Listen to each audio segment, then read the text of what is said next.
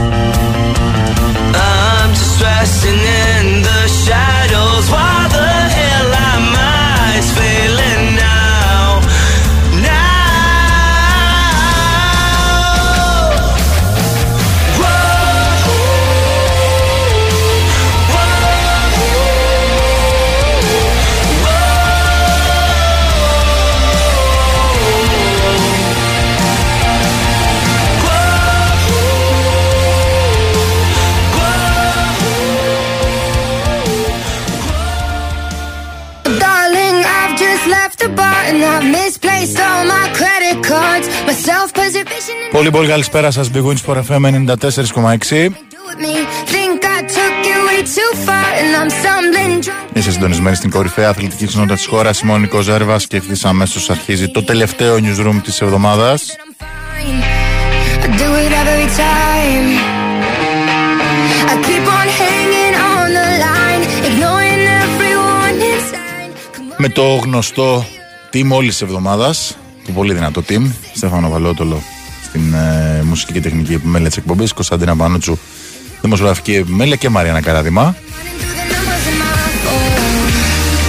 And yeah, I'll take fake moans and dial tones. Let 'em spill right down the microphone. I need a digital 'cause baby, when it's physical, I end up alone. End up alone.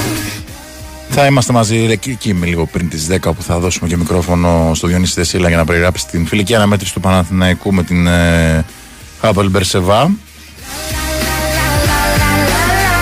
Για να ξετυλίξουμε μαζί όλο το κουβάρι των αθλητικών ειδήσεων ε, της ημέρας σε ποδόσφαιρο, μπάσκετ και όχι μόνο. Every night I wanna live in color through a white. Ελπίζουμε να μας ακούτε κάπου δροσερά. I got a technicolor vision going vivid in my white blue. Η αλήθεια είναι ότι ήμασταν προετοιμασμένοι για τα χειρότερα και νομίζω, δεν ξέρω, θέλω την άποψή σας, ότι εγώ είμαι ένας άνθρωπος που ζεσταίνομαι πάρα πολύ ειλικρινά. Ε, αντέχετε. Αντέχετε. Ξέρεις, όταν ακούσει 44-45 καύσωνα στα. Και γίνεται κάτι όντως ζεστό, αλλά όχι τόσο όσο λέγαν, το, το αντιμετωπίζεις. Είσαι προετοιμασμένος. Knowing every warning sign. Come on and make me feel alright again. Εδώ θα τα πούμε όλα. Μεταγραφικά, αγωνιστικά, φήμες, εξελίξεις με τα στημένα εδώ και τις ε, ιστορίες που γίνονται και θα μας συντροφεύσουν όπως φαίνεται όλο το καλοκαίρι. Ε, Wimbledon με τον Νοβακ Τζόκοβιτ να περιμένει αντίπαλο, όποιος μάλλον θα είναι ο καταπληκτικός Κάρλος Αλκαράθ. Ε, δύο 2-0 του Ντανίλ Μεντβέντεφ. 6-3 και 6-3 στα δύο πρώτα σε τα games. 1-0 ε, το σκορ στο τρίτο set.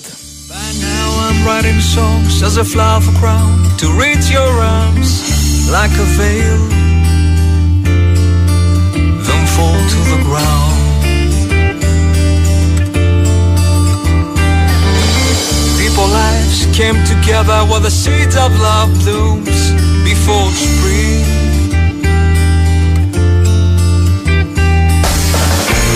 Cause I'm gonna reach blue skies, birds fly with my hands. I'll patiently wait.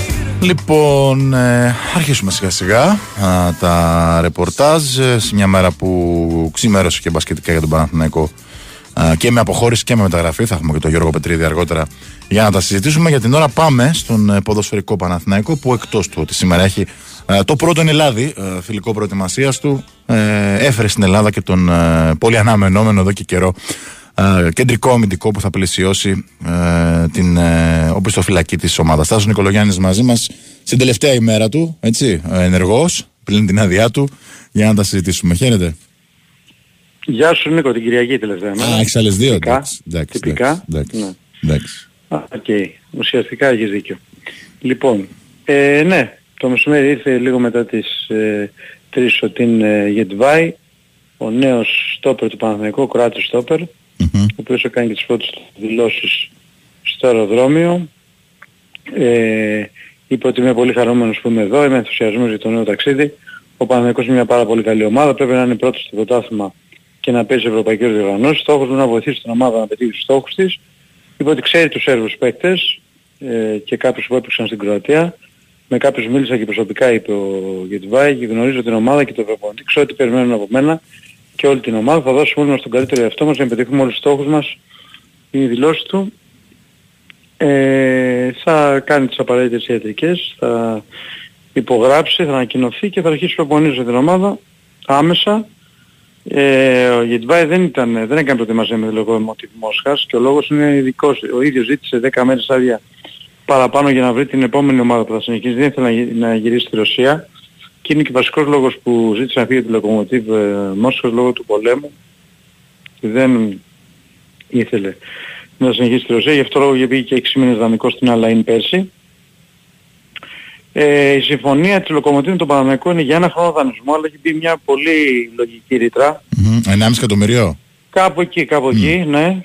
Ε, την οποία ο Παναμαϊκός εφόσον ο παίκτης κάνει τα, αυτό που περιμένουν όλοι, την καταθέτει και τον αποκτάει. Και δεν είναι να πεις ότι είναι 4, 5, 6 εκατομμύρια ρήτρα που εκεί πρέπει να τις ζητήσεις για έναν παίκτη ο οποίος δεν θα, μπορεί, δεν, την, δεν θα αξίζει αυτά τα χρήματα. Εδώ είναι ένα ποσό το οποίο ο Παναμαϊκός πλέον ε, το δίνει πολύ εύκολα, το έχει δώσει και σε, πολλές, και σε άλλες περιπτώσεις. Πέρσι π.χ. έδωσε 3,5 για να πάρει το σπόρα. Μμμ. Ή δίνει συμβόλαιο π.χ. στον Μπερνάρ 2,5 εκατομμύρια ή έδωσε ε, κάποια χρήματα για να πάρει τον ε, Τζούρισιτς. Θέλω να πω δηλαδή ότι είναι μια ρήτρα η οποία είναι απόλυτα εφικτή. Εφόσον ο παίκτης ε, κάνει αυτά που περιμένουν στον Παναναϊκό, θα τη δώσει ο Παναθηναϊκός και θα τον κάνει δικό του χρόνο. Γι' αυτό λέμε ότι ουσιαστικά μοιάζει περισσότερο με μεταγραφή παρά δανεισμό. Ο δανεισμός θα ήταν αν ε, πήγαινε για ένα χρόνο και δεν υπήρχε καθόλου ρήτρα, εκεί είναι καθόλου δανεισμός, ή αν η ρήτρα ήταν πολύ μεγαλύτερη. Ε, εντάξει, είναι ένας πάρα πάρα πολύ καλός παίκτης. Ναι. Όσοι το ξέρουν, καταλαβαίνουν τι λέω. Έχω την αίσθηση ότι εάν ε, βρει την καλή του κατάσταση ε, και φορμαριστεί, πιστεύω ότι είναι πολύ πιθανό να είναι ο ένας βασικός αυτός και άλλοι δύο διοικούν θέση, τη δεύτερη θέση. Ε, έχει πάρα πολύ καλά στοιχεία, είναι γρήγορος, είναι πολύ καλός ε, αποτελεσματικός στις επεμβάσεις του, ε, είναι καλός με την μπάλα στα πόδια. Ήταν η, η μία από τις τρεις επιλογές που είχε ο Παναθηναϊκός για το κέντρο της άμυνας. Η μία ήταν ο Μπράμπετς, η άλλη ήταν αυτός και η τρίτη δεν την ξέρουμε. Ε, προχώραγε παράλληλα και τις τρεις περιπτώσεις. Είχε πέσει μεγαλύτερο βάρος στο Γετβάη και στο Μπράμπετς. Ναι. Στο, για τον Μπράμπετς ο Παναθηναϊκός περίμενε λίγο παραπάνω και ο λόγος ήταν ένας ότι ήξερε απόλυτα την ελληνική πραγματικότητα. Άμεση ήξερε- προσαρμογή. Το μεγάλο Μπράβο, κρατό, δεν θα ναι. περίμενε και έκανε και προετοιμασία με τον Άρης, θα ερχόταν θα έπαιζε που λέει ο λόγος σήμερα. Αλλά επειδή αυτή η ιστορία τράβηξε πολύ και επειδή άλλα έλεγε ο Καρυπίδης στην αρχή και άλλα έλεγε μετά, ε, ο Παναγικός προχώρησε και τελείωσε την υπόθεση του Γετβάη, ε, που είναι μια εξίσου καλή περίπτωση. Ε, Παναλαμβάνω ότι ήταν και αυτός ε, στην κορυφή της λίστας μαζί με τον, ε, με τον Μπράμπετς.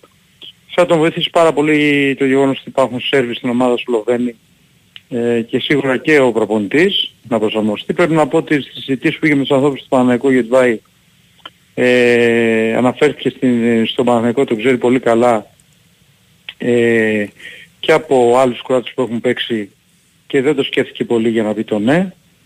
Ε, και πλέον περιμένουμε να το δούμε στο γηπεδο Έτσι, ο παίκτης θα δηλωθεί στη λίστα τη Δευτέρα και μετά από συζήτηση που θα κάνουμε το Γιωβάνος θα δούμε πότε θα είναι έτοιμος για να παίξει. Έτσι, αυτό δεν μπορούμε να το ξέρουμε τώρα γιατί μπορεί η προετοιμασία μην έχει κάνει αλλά να έχει κάνει ατομικό πρόγραμμα και επειδή ε, είναι και fit να είναι πιο σύντομα έτοιμος από ό,τι πριν. Θα το δούμε. Είναι, είναι μια συζήτηση που θα γίνει με τον Γιωβάνοβιτς έτσι ώστε να δούμε πότε θα, θα είναι έτοιμος να παίξει. Ε, σήμερα το φιλικό, Τι βλέπεις; 10 η ώρα, Μμμ. με τρομερή ζέστη. Έχει, ναι. Έχει. Να έχει τρομερή ζέστη, δεν είναι ανυπόφορη. Ε, εισιτήρια ποιος θέλει μπορεί να μπει ηλεκτρονικά και να αγοράσει. Μμμ. Υπάρχουν εισιτήρια. Βλέπω όμως ότι σε κάποιες θύρες αρχίζουν και φεύγουν. Θα έχει αρκετό κόσμο σήμερα. Λεωφόρος, εντάξει, δεν υπάρχει και να γεμίσει. Και δεν θα γεμίσει για ένα και μοναδικό λόγο γιατί είναι τέτοια η ζέστη που είναι δύσκολο και για τον Επίσης, κόσμο Ναι, να πάει. εννοείται. Θα κάτσει σπίτι του. τι, Εννοείται. Όσο και αν είναι 10 η ώρα το παιχνίδι, εντάξει. Οκ, θα έχει λίγο περισσότερο από το να ήταν 8,5 αλλά... Ε, κοίταξε, το πιο πιθανό είναι να δούμε ένα, κάποια στιγμή το σχήμα που έχει στο μυαλό του για το μάζο την Νύπρο. Δεν ξέρω αν θα είναι στην αρχή, αν θα είναι στη διάρκεια του αγώνα. Ε, θα δούμε ξανά το Σέγκεφελ που στο τελευταίο μάτι δεν είχε παίξει. Άρα το δούμε δίδυμο με τον Μάγνουσον. Πολύ πιθανό λέω εγώ. Ή μπορεί να δούμε τον ένα με τον ε, Φικάη και τον άλλο με τον Κάτι, θα το δούμε. Ε, και εκτός είναι ο Ιωαννίδης, ο οποίος ξεπέρασε τις ενοχλήσεις που είχε αλλά έχει χάσει τις και θα παίξει την Τρίτη κοντά στην Ράγιο Βαγιοκάνο. Θα δούμε τι θα κάνει με τον Τζέρεν ο οποίος είναι καλά αλλά και αυτός έχει χάσει προπονήσεις και ο Βιλένα δεν θα παίξει. Ο Βιλένα θα κάνει προπονήσεις για να είναι έτοιμος να παίξει δηλαδή κάποιο, για κάποιο διάστημα την, ε, την Τρίτη. Μάλιστα. Ε, είναι ένα πολύ, μια, ένα πολύ καλό τεστ. Να δούμε κάποια πράγματα που είδαμε και στην Αυστρία και στα φιλικά. Ο Πανεκός πλέον έχει έναν χαρακτήρα, μια ταυτότητα και το κυριότερο απ' όλα ο Γεβάνοβιτς θέλει φέτος να τον κάνει πολύ πιο ευχάριστο στο μάτι, πολύ πιο δημιουργικό. Ε, και σε αυτό θα βοηθήσει ο Τζούρισιτς, τον οποίο θα δούμε σήμερα, ο Μλαντένοβιτς, επίσης θα τον δούμε. Αλλά και παίκτες που ήταν πέσει στην ομάδα και που φέτος με τον ανταγωνισμό φαίνεται να δίνουν το κάτι παραπάνω και ένας από αυτούς αναμένεται να είναι ο Μπερνάρ. Μμμ. Μάλιστα. Ωραία. Τάσο μου σε ευχαριστώ. Το Νίκο μου, τα Αν λέμε τα ξαναπούμε για... καλή άδεια, καλή ξεκούραση. Ευχαριστώ Νίκο μου, ευχαριστώ, τα λέμε. Γεια χαρά. Ακούσαμε λοιπόν τα τελευταία νέα του Παναθηναϊκού και την άφηξη του Γετβάη.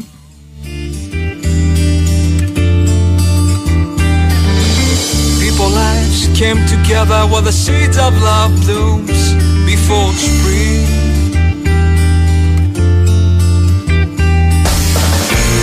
Cause I'm gonna reach blue skies, birds fly with my hands. Ο Αλκαράφ έχει πάρει προβάδισμα σημαντικό α, για να τελειώσει το παιχνίδι. 3-0 α, προηγείται στα games και σερβερι κιόλα. Settle down. 3-1 μόλι.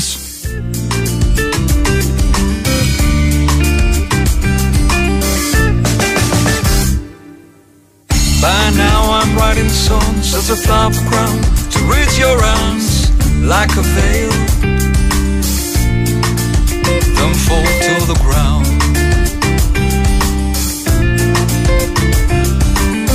People lives came together while the seeds of love blooms before spring.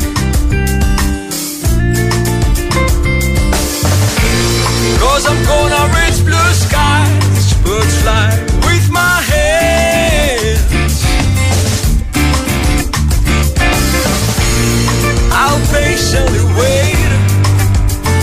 with my eyes down.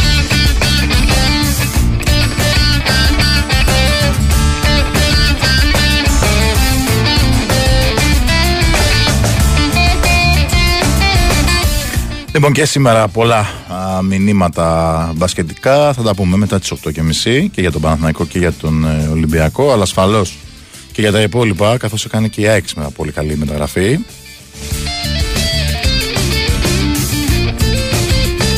Και γενικότερα η μπασκετική Ευρώπη μονοπολεί το ενδιαφέρον σταθερά. Ε, μέχρι σήμερα 14 Ιουλίου γίνεται κάθε μέρα ένας χαμός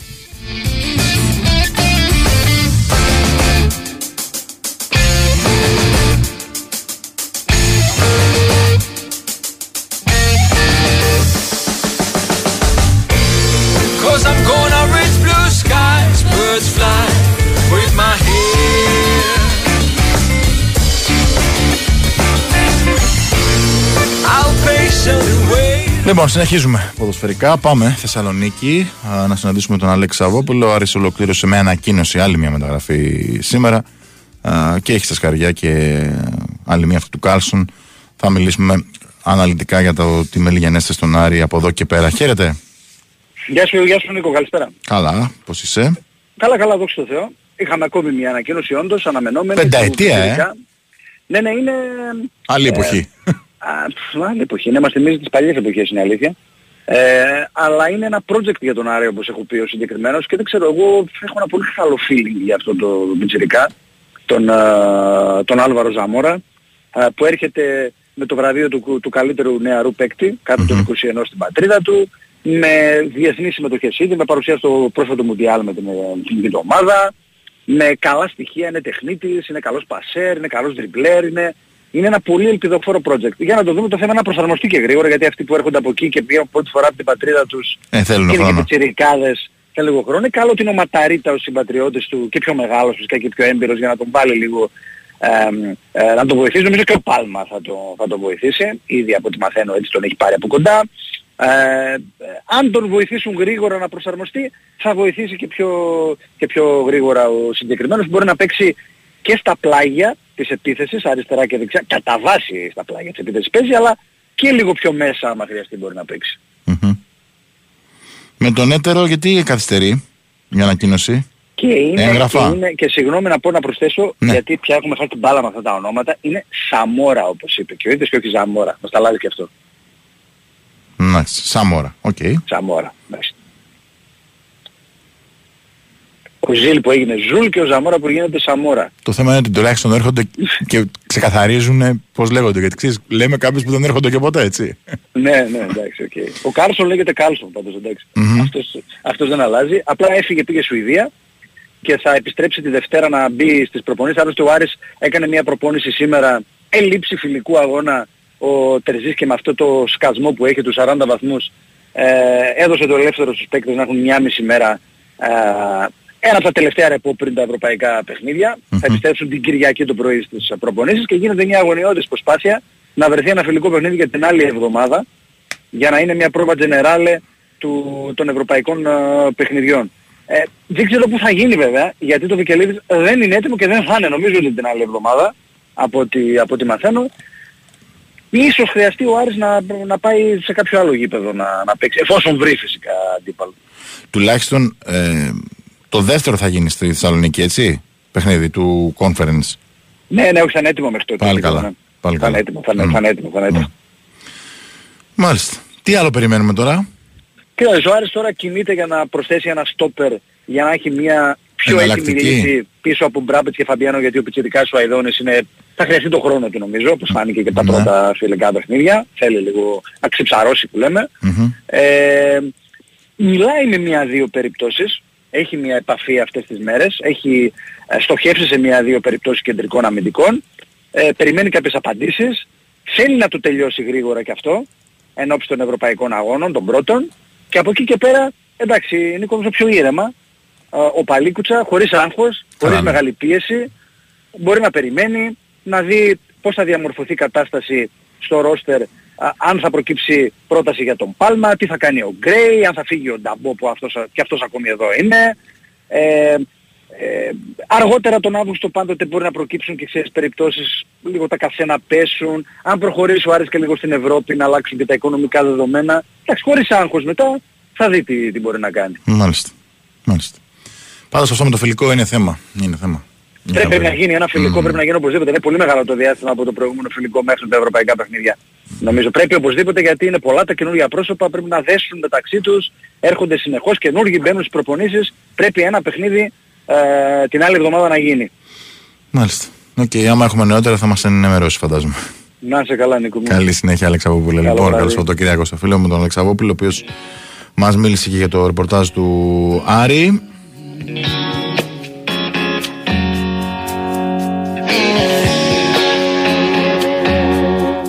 Χρήστο μου από το Χαϊδάρι που με ρωτάς για το αν χρειάζεται κάρτα φίλου για τον Παναθηναϊκό για να πάρει εισιτήριο, νομίζω πως ναι. Ε, αλλά ε, έτσι κι αλλιώς επειδή είναι ηλεκτρονικό, μπαίνοντας θα, θα το μάθεις. Μπαίνοντας να αγοράσεις ένα εισιτήριο, θα, θα το μάθεις. And if I ever heard it, would it be clear as water? Oh, tears run down your face, reflects the human race. We're all caught up. Λοιπόν, ε, μίλησα πριν στην ε, εισαγωγή για τις εξελίξεις ό,τι αφορά το, την υπόθεση του κυκλώματος παράνομου στοιχηματισμού που βέβαια βρίσκεται σε στάδιο διερεύνησης έτσι δεν υπάρχει κάτι δεδομένο Ε, δεν πάει να πει ότι επειδή ερευνάται ένα θέμα έχει γίνει κιόλας. Ε, η νέα υπόθεση που υπάρχει είναι ότι με τη διαδικασία του κατεπήγοντος ανοίγουν οι τραπεζικοί λογαριασμοί των εμπλεκομένων στην υπόθεση των ατόμων δηλαδή που κατήγγειλε ο παράγοντας. Ε, στις δικαστικές αρχές ότι εμπλέκονται ε, χωρίς μάλιστα να χρειάζεται άρση απορρίπτου έτσι, δηλαδή νομίζω ότι είναι αρκετά σοβαρή η υπόθεση. Ε, και έχει τοποθετηθεί η ΕΠΟ επιτέλους θα πω εγώ ε, σήμερα ε, έβγαλε μια ανακοίνωση είπε ότι θα, ενημερωθούμε, θα, ενεργε- θα ενεργήσουμε όταν ενημερωθούμε επίσημα δεν ξέρω βέβαια κατά πόσο χρειάζεται επίσημη ενημέρωση κάτι τέτοιο για να δράσεις ως Ομοσπονδία, αλλά τέλος πάντων. Ε, κρατάω το ότι αναφέρει στην ανακοίνωση είμαστε πρόθυμοι να βοηθήσουμε την εξελισσόμενη ποινική διαδικασία με κάθε δυνατό τρόπο. Έτσι, αυτό ε, νομίζω ότι είναι ε, εκ των όνου κάνευ που λέμε. Για να δούμε τα επόμενα επεισόδια αυτής της ε, υπόθεσης. Στις υπόλοιπες ομάδες της ε, Super League τώρα, ε, και η Φυσιά είναι ο Φώτης τη συνέχισε με μία ακόμη μεταγραφική κίνηση. Αυτή τη φορά ενίσχυσε την επιθετική της γραμμή με τον Όγνιεν Οζέγκοβιτ. Ε, οι δύο πλευρές υπέγραψαν μέχρι το 2024 μονοετές ε, συμβόλαιο. Θυμίζουμε ότι ο Ζέγκοβιτ ήταν ο περσινός παίχτη του Βόλου, αρκετά καλός παίχτη. Ε, 28 συμμετοχές, 7 γκολ ε, σε πρωτάθλημα και κύπελο. Μάλιστα, βάλε και μερικά εντυπωσιακά τέρματα ο 29χρονο παίχτης. Αυτά για την Κυφυσιά. Ο Πανσραϊκό, η έτερη ομάδα που ανέβηκε από τη Super League 2, ε, ανακοίνωσε τον Κώστα Πηλέα, ε, 23χρονο αριστερός μπακ από την Κύπρο. Προέρχεται από μια εξαιρετική σεζόν ε, στον Άρη Λεμεσού ε, και έχει και εμπειρία από Arsenal. Ε, Ανδρώθηκε στην ΚΑΠΑ 21, ήταν από 10 ετών στις Ακαδημίες των ε, Κανονιέριδων. Ο Κώστας Πηλέας λοιπόν, παίκτη του Πανσεραϊκού.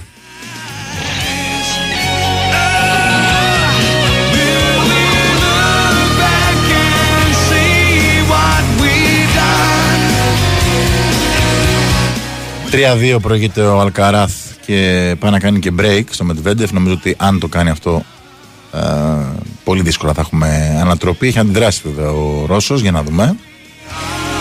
Share one fate. Is this another life's lesson? Σβήνει το βαντάζο με Μετβέντεφ σε ένα ωραίο ραλί που παίχτηκε πάνω στο φιλέ.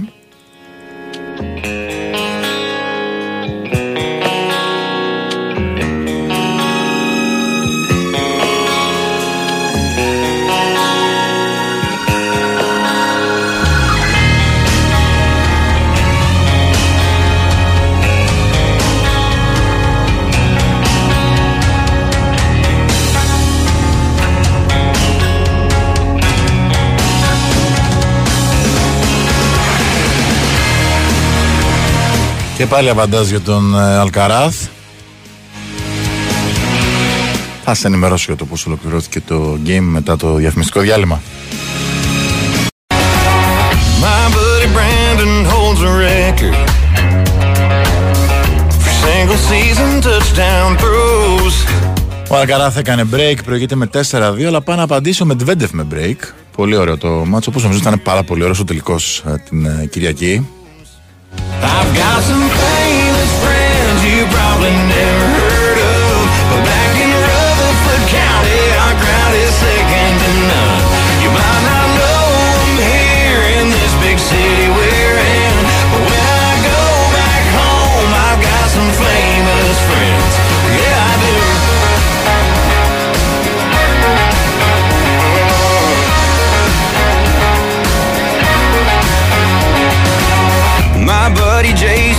Jason, he's the sheriff.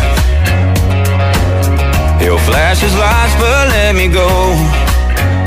My boy Randy, he's a preacher. My girl Megan, she's been. Νικόλα, μου από το πέραμα θα μιλήσουμε για τον ε, νέο παίκτη της ε, ΑΕΚ ε, μετά τις ε, 9.30 λογικά. Never heard of, but back in Hamilton County, our crowd is second to none. You might not know them here in this big city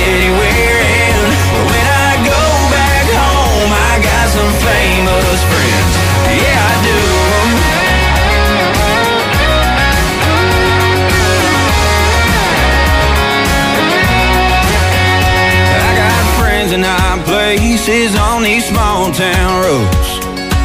Cause round here it's all about the people that you know. And I've got some Πάμε να μιλήσουμε τώρα για τους αιώνιους στο μπάσκετ. Ο Παναθηναϊκός ε, ξαναλέω έχει μια αρκετά γεμάτη μέρα σήμερα ε, το πρωί. Ε, που ουσιαστικά οριστικοποιήθηκε η αποχώρηση του Γιώργου Παπαγιάννη για την ε, Φενέρ Μπαχτσέ με ένα σύριαλ με αρκετές ανατροπές είναι η αλήθεια.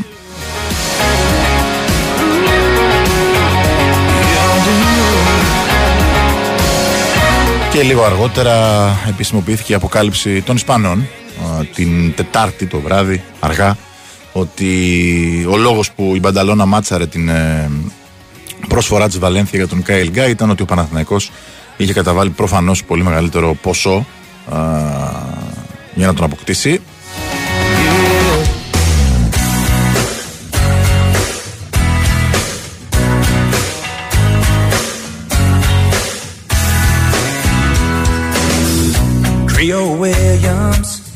Lived down the dirt road. He made homemade wine like nobody I know. I dropped by one Friday night and said, Can you help me, Creole? Got a little girl waiting on me and I, I wanna treat her right. He said, I got what you need, son, as we sit down in the cellar. He reached Όχι φίλε μου, δεν είναι η τελευταία εκπομπή. Ε, δεν είμαι από Δευτέρα Δίωκος. Από Δευτέρα απλά θα είμαι το κουμπαράκι μου με το παρέα να κάνουμε μαζί εκπομπή. Αργό ακόμα, αργό. inside. Δεν έχει κλείσει το ρόστερ του Ολυμπιακού. A little dust on the bottom. But it's one of those things. Αν και όπως το βλέπω δεν το νομίζω να κλείνει μέχρι τις 28 Ιουλίου που φεύγω, αλλά εντάξει. As I pulled up the driveway, my old heart was racing as you climbed inside. Θα αρχίσουμε όμως με τον ε, Παναθηναϊκό που έχει και τις πιο καυτές εξελίξεις ε, σήμερα. Ο Γιώργος Πετρίδης ε, μαζί μας. Πιο πρόσφατο του Κάιλ Γκάι θα μας μιλήσει αναλυτικότερα σίγουρα, αλλά νομίζω δεν μπορούμε να σταθούμε στο, στο τέλος μιας σχέσης, έτσι, ξεκάθαρα, με τον ε, Γιώργο Παπαγιάννη. Χαίρετε. Τι κάνουμε, Νικό, καλησπέρα. Καλά, φιλέ. Ποιες λες καυτές εξελίξεις; Δεν... είναι- Του Παναθηναϊκού. Α, τις λες καυτές. Ε, δεν είναι. Έλα, αυτός είναι ο καιρός τώρα. Τι Καλά να- και ο καιρός είναι, αλλά δεν έχει εδώ Ε. πέρα. Φεύγει παίχτης, γίνεται χαμός. Instagram, ανακοινώσεις. Ε, Εντάξει, μωρέ. Σουτέρ. Μια, μια συνηθισμένη μέρα στο ρεπορτάζ του Παναθηναϊκού είναι αυτή. Α, ΟΚ. Εντάξει. Κατάλαβες, δηλαδή... Α, άμα δεν το έχεις ζήσει δεν μπορείς να... Όπως λέει και ένας καλός φίλος, ε, πρέπει να, να ζήσεις μια μέρα στο ρεπορτάζ του Παναθηναϊκού για να καταλάβεις τι, τι γίνεται. Να περάσεις όλη την ώρα πάνω από το τηλέφωνο και να χάσεις και τον ύπνο σου. Τέλος πάντων. Ε, μ, Από πού θα ναι, αρχίσουμε; ανακοίνωση. Ανακοίνωση του Γκάι, ας αρχίσουμε από το τελευταίο. πάμε, ναι. Ανακοίνωση τον Γκάι ο Παναθηναϊκός. Ε, ο Κάιλ Γκάι ο οποίος έκανε ε, πολύ καλές εμφανίσεις με την Πανταλώνα. Νομίζω ειδικά με, στη- με, τη, ε, με την Real σειρά αυτή ήταν που ξέρεις μας έκανε σε όλους το κλικ. Ε, αλλά νομίζω ότι γενικότερα η πορεία του Πετρινιζού στην Πανταλώνα είναι αυτή που του έδωσε και το, που ήταν το διαβατήριο τέλος πάντων για να πάει σε ομάδα Ευρωλίγκας. Όπως το είπε, Ε, ήταν έτοιμος να κάνει το επόμενο βήμα. Ναι, ναι. Εξαιρετικός σε παίκτη. καλή ηλικία, 26-27 έτσι. Μμμ. Ε, ένας πολύ καλός σουτέρ.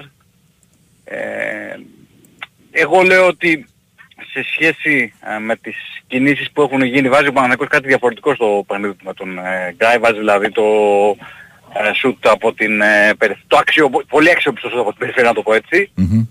Ε, γιατί τέτοιους παίκτες τους θέλει ο Αταμάν. Είχε τον Μπομπουά για παράδειγμα σε αντίστοιχο ρόλο στην ε, ΕΦΕΣ. Ε, που βέβαια ο Μπομπουά σε σχέση με τον Γκάι νομίζω ότι είναι πολύ καλύτερος αμυντικός. Σωστό. Ε, θα δούμε τώρα, θα δούμε, γιατί ο, ο, υπάρχει ο Γκάι, υπάρχει ο Γκραντ που θα είναι σε συμπληρωματικούς ρόλους στην ομάδα. Σλούκας Θα κάνει Βιλδόσα. μια- Ναι, Βιλδόσα Σλούκας. Ε, λέω το για τους συμπληρωματικούς. Απλά θα κάνει μια ακόμα κίνηση ο Παναγιακός εκεί, να δούμε ποιος θα είναι. Ε, ε, Ο- Εδώ είναι τα δύο ερωτηματικά μου εμένα. Ε, Σε σχέση με την απόκτηση Γκάι που ξαναλέω, το έχω γράψει και στο Twitter πριν από 1,5 μήνα. Ότι για μένα είναι. Χαιρόμουν να βλέπω πανταλώνα φέτος. Ε, Ναι, ναι, ναι. Θα μπορέσει ο Γκάι σε ένα ρόλο 12-15 λεπτών αν αποκτηθεί κι άλλος να κάνει τα ίδια; Το πρώτο ερώτημα. Και το δεύτερο είναι ποιος θα είναι ο πέμπτος guard για να μπορεί να είναι και defensive stopper παράλληλα; Γιατί Ναι. αμυντικά νομίζω ότι δεν έχει κάποιον παίχτη εξαιρετικό αυτή τη στιγμή ο Παναθηναϊκός. Ναι, κοίταξε, υπολογίζει στην σε περιφέρεια. κάποια λεπτά σε, ναι, να δώσει έτσι έναν ε, ρόλο, το είχαμε και τις φάλες, στον Τζέριαν Γκραντ. ο Νομίζω Αταμάν. ότι είναι ο καλύτερος αυτή τη στιγμή αμυντικό που έχει ο Α, Παναθηναϊκός. από τους, ναι, ναι, ναι, ναι, από αυτούς που έχει, ναι, πράγματι. Ε, μ, όσον αφορά τώρα τον ε, Γκάι, επίσης να προσθέσω πάνω σε αυτό που πες Νίκο, ότι ε, στην Πανταλώνα έχει συνηθίσει να έχει πολύ την μπάλα στα χέρια του, έχει συνηθίσει γενικότερα τέλος πάντων ε, να είναι αυτός ο, ο βασικός πρωταγωνιστής. Σωστό. Ε, οπότε και αυτό είναι ένα ερώτημα κατά πόσο δηλαδή θα μπορούσε να απεξελθεί στο- σε αυτόν τον ρόλο. Ε, δουλειά του Αταμάν τώρα. Ε, ναι, ναι, ακριβώς. ακριβώς. Ε, Γνωρίζεις περίπου πόσα χρήματα δαπανήθηκαν για το buyout, γιατί έχει πληρώσει την Πανταλώνα σίγουρα, έτσι; Νομίζω ότι ήταν γύρω στους 500.000. Φου, με το λες πολύ light. Είναι μεγάλο το ποσό. ναι, ναι. Μεγάλο ποσό. Πολύ μεγάλο. Για μπάσκετ. Μάλιστα. Ε, εντάξει, κοίταξε, ούτως ή άλλως... Ε, Καλή κίνηση και την Πανταλώνα θα σου πω αυτή είναι, γιατί σε αυτή την περίπτωση τώρα, σε περίπτωση ισο- ε, επιστροφής του Γκάι στην Ισπανία, έχει ταντέο, έτσι. Ναι, έχει και Ενώ αν, το κάποια έδινες στη, δικαιώματα Βα- στην α- Ισπανία. αν τον έδινες στη Βαλένθια, θα το είχαν αυτό το δικαίωμα πλέον. Γιατί σοφάρισε την προσφορά η η Ακριβώς, Βαλένθια. έτσι. ακριβώς, ακριβώς. Η Βαλένθια τον ήθελε πάρα πολύ, ε, αλλά δεν κατάφερε να τον ε, πάρει.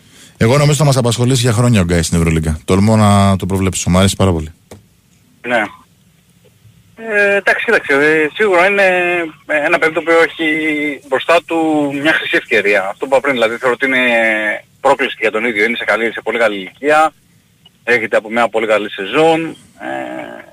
Ε, έχει, έχει μια ευκαιρία τώρα να δείξει ότι μπορεί να σταθεί σε αυτό το επίπεδο.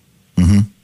Ε, από εκεί πέρα είχαμε την ε, οριστική πλέον εξέλιξη με τον Παπαγιάννη, αποχωρη, αποχώρησε τον Παναγικό, πάει φες, ε, φες, φες λοιπόν που, Φενέρ, ε, πάει Φενέρ ο Γιώργος Παπαγιάννης.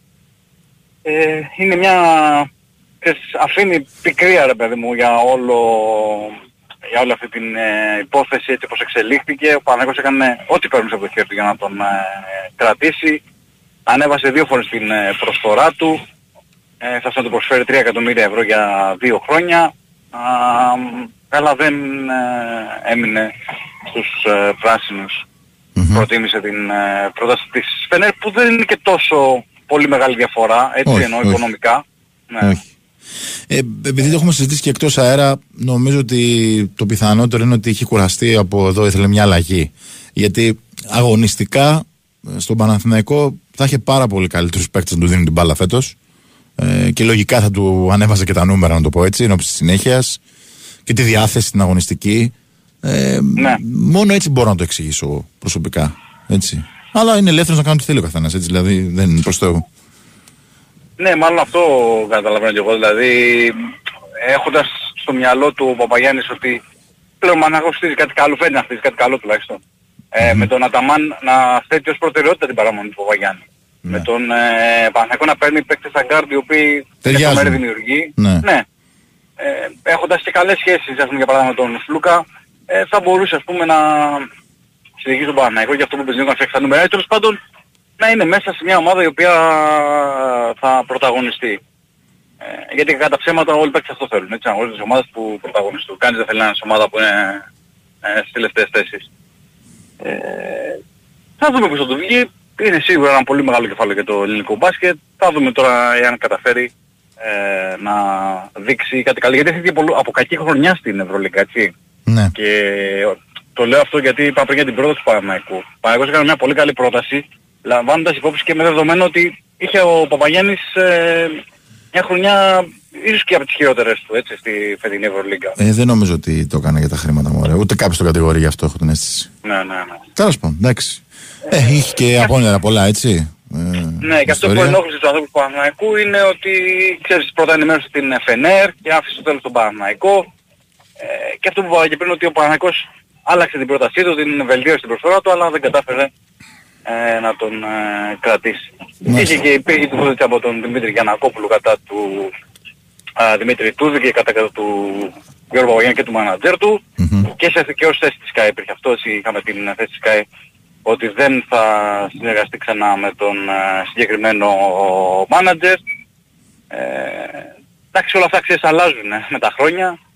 Απλά τώρα αυτό που έχει αφήσει η συγκεκριμένη υπόθεση είναι έτσι πολύ άσχημη ε, εντύπωση στη σχέση Παναθηναϊκού Παπαγιάννη και σχέση του Παναθηναϊκού με τον Τον ατζέντη του. ε, μάνατζερ. Και είναι παράπλευρη από όλοι έχουν γκάζ πλέον, έτσι. Νομίζω. Ναι, εντάξει, ούτως ή άλλως και δεν υπολογιζόταν να το πω έτσι. Ε, σε- εντάξει, απλά είναι σπέξει με συμβόλαιο αυτό το λέω. Ναι, ναι, σωστά. Μάλιστα, ωραία. Ε, τώρα, άμα με τις υπόλοιπες κινήσεις, νέα μεταγραφή έχει κάνει ο Παναγιώτης μέχρι τώρα.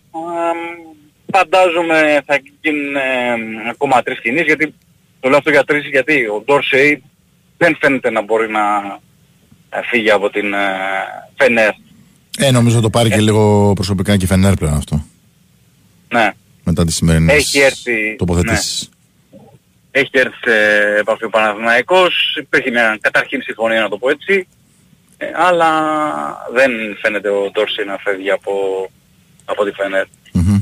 Μμμ. Ε, οπότε θα πάει για τρεις ξένους από τη φαίνεται ο Παναθηναϊκός, γιατί εντάξει όπως να το κάνουμε, ειδικά στους ψηλούς, δεν βλέπω κάποιον Έλληνα στον ορίζοντα Όχι, όχι. ε, ε, για να κλείσει το, το ρόστα και την τριάδα. Τι, θα στο πάει πέντε. πιστεύεις στο ίδιο στυλ; Δηλαδή να βρει έναν δεινόσαυρο ή έναν καλό ψηλό απλά; Κοίταξε, αυτό είναι ένα καλό ερώτημα. Μμ. Να σου πω, δηλαδή, Έχει ενδιαφέρον το πολύ. σκεφτόμουν- Ναι, ναι, το σκεφτόμουν και εγώ σήμερα. Υπάρχει η μία λογική που λέει ότι ο Παναγιώτης πρέπει να πάει σε κάποιον δεινόσαυρο ή τέλος πάντων σε ένα παίκτη που να είναι ε, αντίστοιχος του Φάλ και του Μιλωτινόβ, γιατί εντάξει, κατά ψέματα οι τίτλοι στην Ελλάδα μεταξύ Παναγιώτου και Ολυμπιακού θα αποκτούν, έτσι, Μμμ. mm-hmm. συγκλονιστικό πρώτου του. Ε, από την άλλη, ο Αταμάν ε, δεν είχε και πολλούς τέτοιους παίκτες στην ε, ΕΦΕΣ. Ακόμα και πλέον ήταν πολύ ψηλό παιδί, δεν είναι δεινόσαυρος να το πω έτσι, δεν είναι ε, πολύ ογκώδης. Είναι ένας παίκτης που παίζει πολύ ε, από την σουτάρει πάρα πολύ από την περίμετρο και από την περιφέρεια. Πήρε το Ζίζιτς, εντάξει. Ε, εντάξει, και αυτός δεν είναι και τίποτα άλλο. Δεν είναι Μμμ. ογκώδες, ογκώδης ε, παίκτης. Ε, θα δούμε, θα δούμε γιατί δεν φαίνονται και, επίσης δεν φαίνονται και στην Ευρωλίγκα α, παίκτες διαθέσιμοι. Όχι, όχι. Έτσι, δεν ξέρω δηλαδή κατά πόσο ο Παναγιώτης μπορεί να βρει παίκτες στην Ευρωλίγκα που να σπάσει το συμβόλαιό του ή να... Ναι, μόνο τον κουμάτζι. Ναι, εντάξει. μ. Ε, και αυτό δεν ξέρω κατά πόσο μπορεί να, να σταθεί σε αυτό το επίπεδο. Μμμ. Για, δηλαδή για ομάδα τύπου Άλμπα είναι μια χαρά. Έτσι. Ε, δεν ξέρω αν θα κάνει το step up στην καριέρα του. Ε, θα δούμε, θα δούμε. Έχει ενδιαφέρον πάντως ε, αυτή η επιλογή για τον Παναθηναϊκό. Ε, γιατί και έχει ήδη ενισχυθεί με Λεσόρ και Κώνσταντιν Κούμπο. Δεν κατάφερε να κλείσει ιδανικά την ε, τριάδα σέντερ. Οπότε περιμένω να δούμε την επόμενη επιλογή. Έγινε Γιώργο μου. Σε ευχαριστώ. Αυτά. Καλή συνέχεια. Καλή συνέχεια στο ρεπορτάζ στον Γιώργο Πετρίδη. Παναθηναϊκός λοιπόν ανακοίνωσε τον Κάιλ Γκάι και αποχαιρέτησε τον Γιώργο Παπαγιάννη. Παιδιά, για να μην μπερδεύεστε, ο Γιώργος είπε ότι, κατ' την ερώτησή μου ότι 500.000 ευρώ αγόρασε τον Κάιλ Γκάι από την Πανταλώνα ο Παναθηναϊκός. Τα χρήματα του Κάιλ Γκάι δεν νομίζω ότι είναι και τόσο πολλά έτσι. Ε, το συμβόλαιό του είναι ένας παίκτης ο οποίος ξανά είναι πάρα πολύ καλός, αλλά δεν είναι ε, ακόμη, ξέρεις, σε, να- του εκατομμυρίου παίκτης έτσι. Τώρα για το φίλο που κάνει σύγκριση ότι ο Παναθηναϊκός πήρε 500.000 ευρώ τον Γκάιλ Γκάι και ο Προμηθε... Ολυμπιακός ε, διαπραγματεύεται με τον Προμηθέα 150.000 ευρώ ε, φίλε μου πραγματικά και τι κάνεις κριτική σε αυτό. Πρώτον δεν έχει καμία σχέση ο ένας παίκτης με τον άλλον και δεύτερον ε, η, κάθε ομάδα έχει τη δική της πολιτική τη δική, το δικό της τρόπο που λειτουργεί ε, από την τσέπη μας δεν βγαίνουν ούτε μπαίνουν οπότε θεωρώ καλό είναι να μην μπλέκετε και πολύ με αυτά τα, τα πράγματα έτσι και να κάνετε αφεψιλοκριτική γιατί δεν μιλάμε για 2 ευρώ και τρία νερό. Λοιπόν, ο Κάρλος Αλκαράθ είναι ο δεύτερος ε, φιναλίστ. Θα αντιμετωπίσει τον Όβακ Τζόκοβιτ. Κέρδισε 3-0 σετ τον Ντανίλ Μετβέντεφ στον δεύτερο χρονικά ημιτελικό.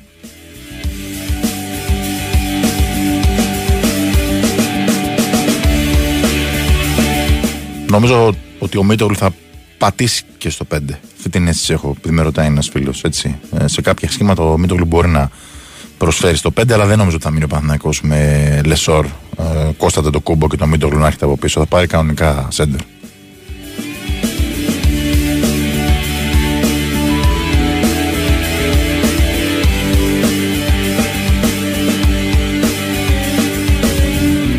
Λοιπόν, στα του Ολυμπιακού ε, δεν υπάρχει κάποια εξέλιξη, μόνο φήμες, ε, δημοσιεύματα. Χθες το βράδυ υπήρχε μια, ένα δημοσίευμα στην Ιταλία ότι έχει κάνει πρόταση ο Ολυμπιακός με την Βίρτους για τον ε, Ουκρανό τον Μίχαλιουκ, το όνομα το οποίο το έχω αναφέρει εδώ στον Big Wings εδώ και καιρό ότι ενδιαφέρει. Δεν είναι ισχύει όμως. Ο Ολυμπιακός δεν έχει κάνει πρόταση, ενδιαφέρεται. Ε, αλλά είναι μια πάρα πολύ δύσκολη περίπτωση γιατί ο παίχτη των Hornets έχει προτεραιότητα να μείνει στο NBA. Αν αποφασίσει και ο Ολυμπιακός δεν έχει βρει παίχτη, ίσως να ασχοληθεί με την περίπτωση του Μίχαλιουκ. Έτσι. Ε, αυτή τη στιγμή όμως πρόταση, ενδιαφέρον, ε, πρόταση δεν υπάρχει ενδιαφέρον, είναι σίγουρα είναι ένας παίκτης που, που απασχολεί. Ε, από εκεί και έπειτα σήμερα η εξέλιξη ήταν ότι τελείωσε και τυπικά το θέμα της ανανέωσης του Κώστα Παπα-Νικολάου. Ε, ο αρχηγός του Ολυμπιακού πήγε στα γραφεία της Αρκάδια, συναντήθηκε με τον Παναγιώτη και τον Γιώργο Αγγελόπουλο, υπέγραψε το νέο του τριετές συμβόλαιο. Φωτογραφήθηκαν, συζήτησαν αρκετή ώρα για θέματα ε, της ομάδας, έτσι όπως πρέπει να γίνεται με τους αρχηγούς και τους ηγέτες των ομάδων.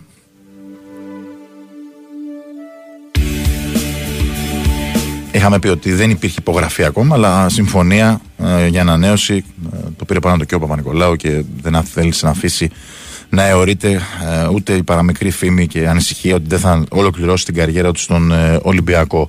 Ε, ξαναλέω, δεν υπάρχει κάποια άλλη ε, είδηση που να προκύπτει και να, υπάρχει, να είναι χειροπιαστή, να το πω έτσι. Συνεχίζεται η αναζήτηση και στο NBA και στην Ευρώπη. Οι λύσεις βέβαια δεν είναι πάρα πολλές, είναι αλήθεια, στο, στην Ευρώπη. Θα πρέπει να σπάσει κάποιο συμβόλαιο Άρα νομίζω ότι ίσως ο Ολυμπιακός να κοιτάζει λίγο περισσότερο την ε, άλλη άκρη του Ατλαντικού. Δεν αποκλείται όμως τίποτα γιατί ξαναλέω η αγορά είναι κάθε μέρα ανοιχτή, γίνονται ανατροπές που μπορεί αυτή τη στιγμή να μην τις γνωρίζουμε και να αλλάξουν εντελώς τα, τα δεδομένα και στους ερυθρόλευκους.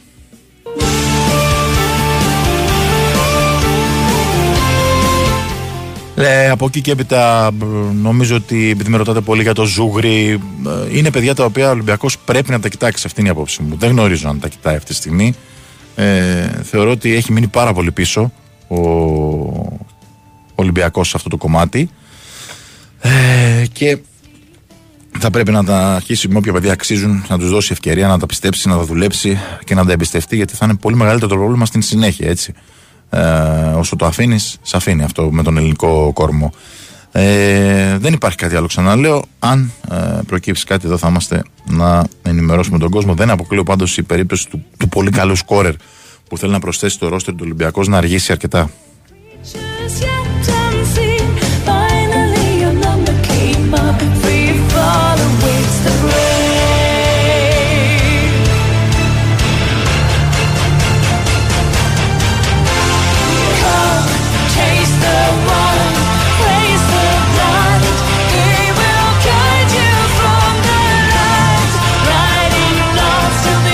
Λοιπόν, επιστρέφουμε στο ποδόσφαιρο. Θα γυρίσουμε μετά τις 9.30 στο μπάσκετ με την υπόλοιπη επικαιρότητα. Ο Παναγιώτης Κεφαλάς θα μας ενημερώσει. Ε, πάμε τώρα να δούμε ε, τα τελευταία νέα της ΑΕΚ που έχει αρκετά πράγματα σήμερα που προκύπτουν βέβαια από δημοσιεύματα του εξωτερικού.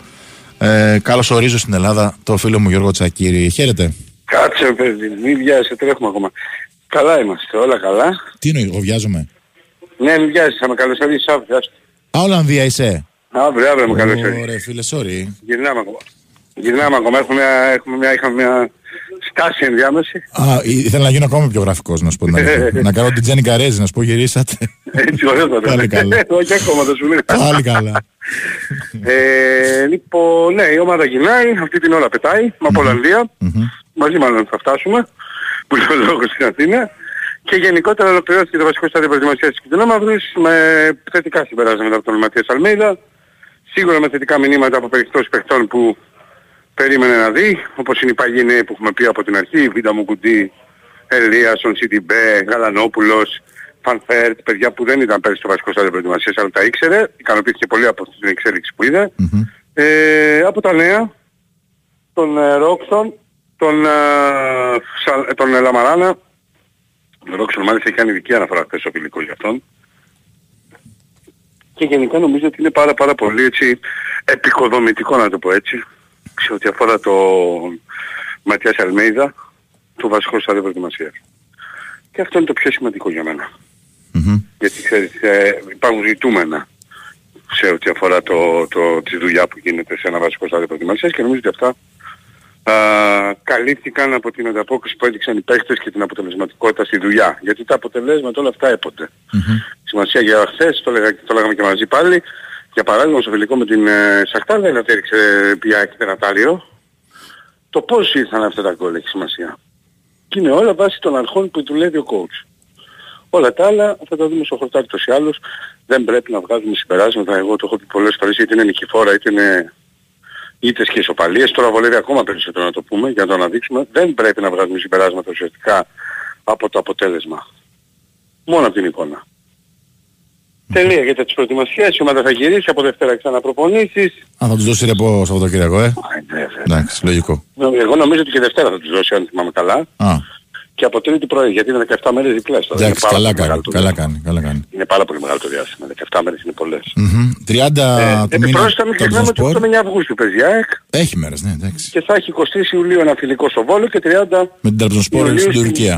με την ε, Τραμπζοσπόρ στην Τραπεζούτα με φίλους δηλαδή. Ναι. Μπακασέτες, ε. Να και αναφέρουμε τέτοιες. Μπακασέτα Μμ. και στα υπόλοιπα παιδιά και στο Σιώπη και στον Σιώπηδες. Κουρμπέλη που υπάρχουν εκεί. Μμμ. Είναι παιδιά τα οποία μεταξύ των συμπαίκτες είναι πάντα έτσι, έχουν πολύ καλή σχέση. Πάμε τώρα γιατί είναι πολλά τα υπόλοιπα. Προσπαθείς να με τριπλάρεις εσύ με το βλέπω, αλλά δεν, δεν θα σε αφήσω. Λοιπόν, Καθόλου, καθόλου για όλες έχω απαντήσεις. Ό,τι θες το πάμε. ξέρω μωρέ. Λοιπόν, πάμε από Νέστορα Ραούχο. Ε, Ναι. Λένε οι Μεξικανοί ότι αλλάζει το κλίμα. Είναι όντως έτσι; Εδώ κολλάει το τραγούδι. Λένε... Έτσι δεν πάει. Έτσι ξεκινάει. Φάτος είσαι. Άστι να λένε λέει και ένα άλλο τραγούδι. Ναι.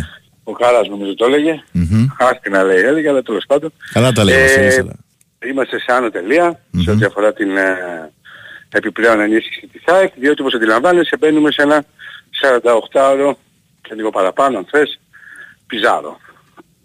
Ναι. Κυριακή αναμένεται να έρθει στην Αθήνα ο 29χρονος Μεξικανός ε, Άσο. Νομίζω ότι το απόγευμα θα έρθει λίγο μετά τις 4. Θα γνωρίζει δηλαδή μετά τις 5 εκεί. Θα γνωρίζει τη Λέλαπα της Αθήνας. Άστα να πάνε. Εντάξει, δεν θα έχει την ε, ατυχία να είναι μέσα στη Λέλαπα, όπως ενδεχομένως την Παλάβα, του πάνω στο ξενοδοχείο, θα είναι πολύ άνετο τέλος πάντων το παιδί. Μέχρι τη Δευτέρα θα το τρέξει και θα ολοκληρωθεί η διαδικασία της απόκτησής του. Δευτέρα μετέχει όπως αντιλαμβάνεις, γιατί είναι τα ιατρικά, τα διαδικαστικά, είναι πράγματα τα οποία πρέπει να- διαδικαστικά, τα οποία πρέπει να λυθούν. Φαντάζομαι ότι τις πρώτες δύο μέρες θα ανακοινωθεί. Ο Νέστορα Ραούχο και οποιαδήποτε άλλη περίπτωση κεντρικού αμυντικού θα πάει λίγο πιο πίσω. Ε, και θα πάει πιο πίσω γιατί και από αυτό μας είπε χθες ο Ματίας Αλμέιδα και στην απολογιστική του συνέντευξη θα το καταλάβουν οι φίλοι της ΑΕΚ. Εγώ από εκεί παίρνω την ευκαιρία για να ενημερώσω και τον κόσμο. Προκύπτει ότι ψάχνει κάτι καλύτερο. Ωραία. Και σε αυτό πρέπει να μείνουμε. Η Ναι. ΑΕΚ θα ψάξει να βρει κάτι που θα θεωρεί ο Ματίας Αλμέιδα ότι είναι αυτό που έψαχνε και όχι κάτι που μπορεί να βγει όχι. Να είναι κάτι απόλυτα έτοιμο, ανταγωνιστικό, να έρθει και να διεκδικήσει. Δεν πάει να πει αυτό ότι θα καεί εντελώς περί της παραούχου, ξαναλέω, έτσι. Μην πάει και το μυαλό μας. Το μυαλό μας πηγαίνει στο ότι ο coach θέλει να είναι 100% σίγουρος στην επιλογή που θα κάνει. Και εφόσον μιλάμε για, όχι μόνο για τον Αράουχο και άλλες για τις περιπτώσεις που έχουν προταθεί, ε, εξεταστεί και έχουν γίνει επαφές για αυτές, δεν θα τελειώσει κάποια αυτή τη στιγμή που μιλάμε. Από Δευτέρα, Τρίτη και βλέπουμε, μετά το πιζάρο. Ωραία. Αλεξανδρόπουλος. Εντάξει, δεν μου... Κοίταξε, νομίζω ότι είναι ένας παίκτης ο οποίος εδώ και μήνες ήταν, ε, είχε ενδιαφέρον η ΑΕΚ. Πάντα είχε βασικά. Εξαιρετική Γενικά κίνηση είχε ήταν αυτή. παίκτες.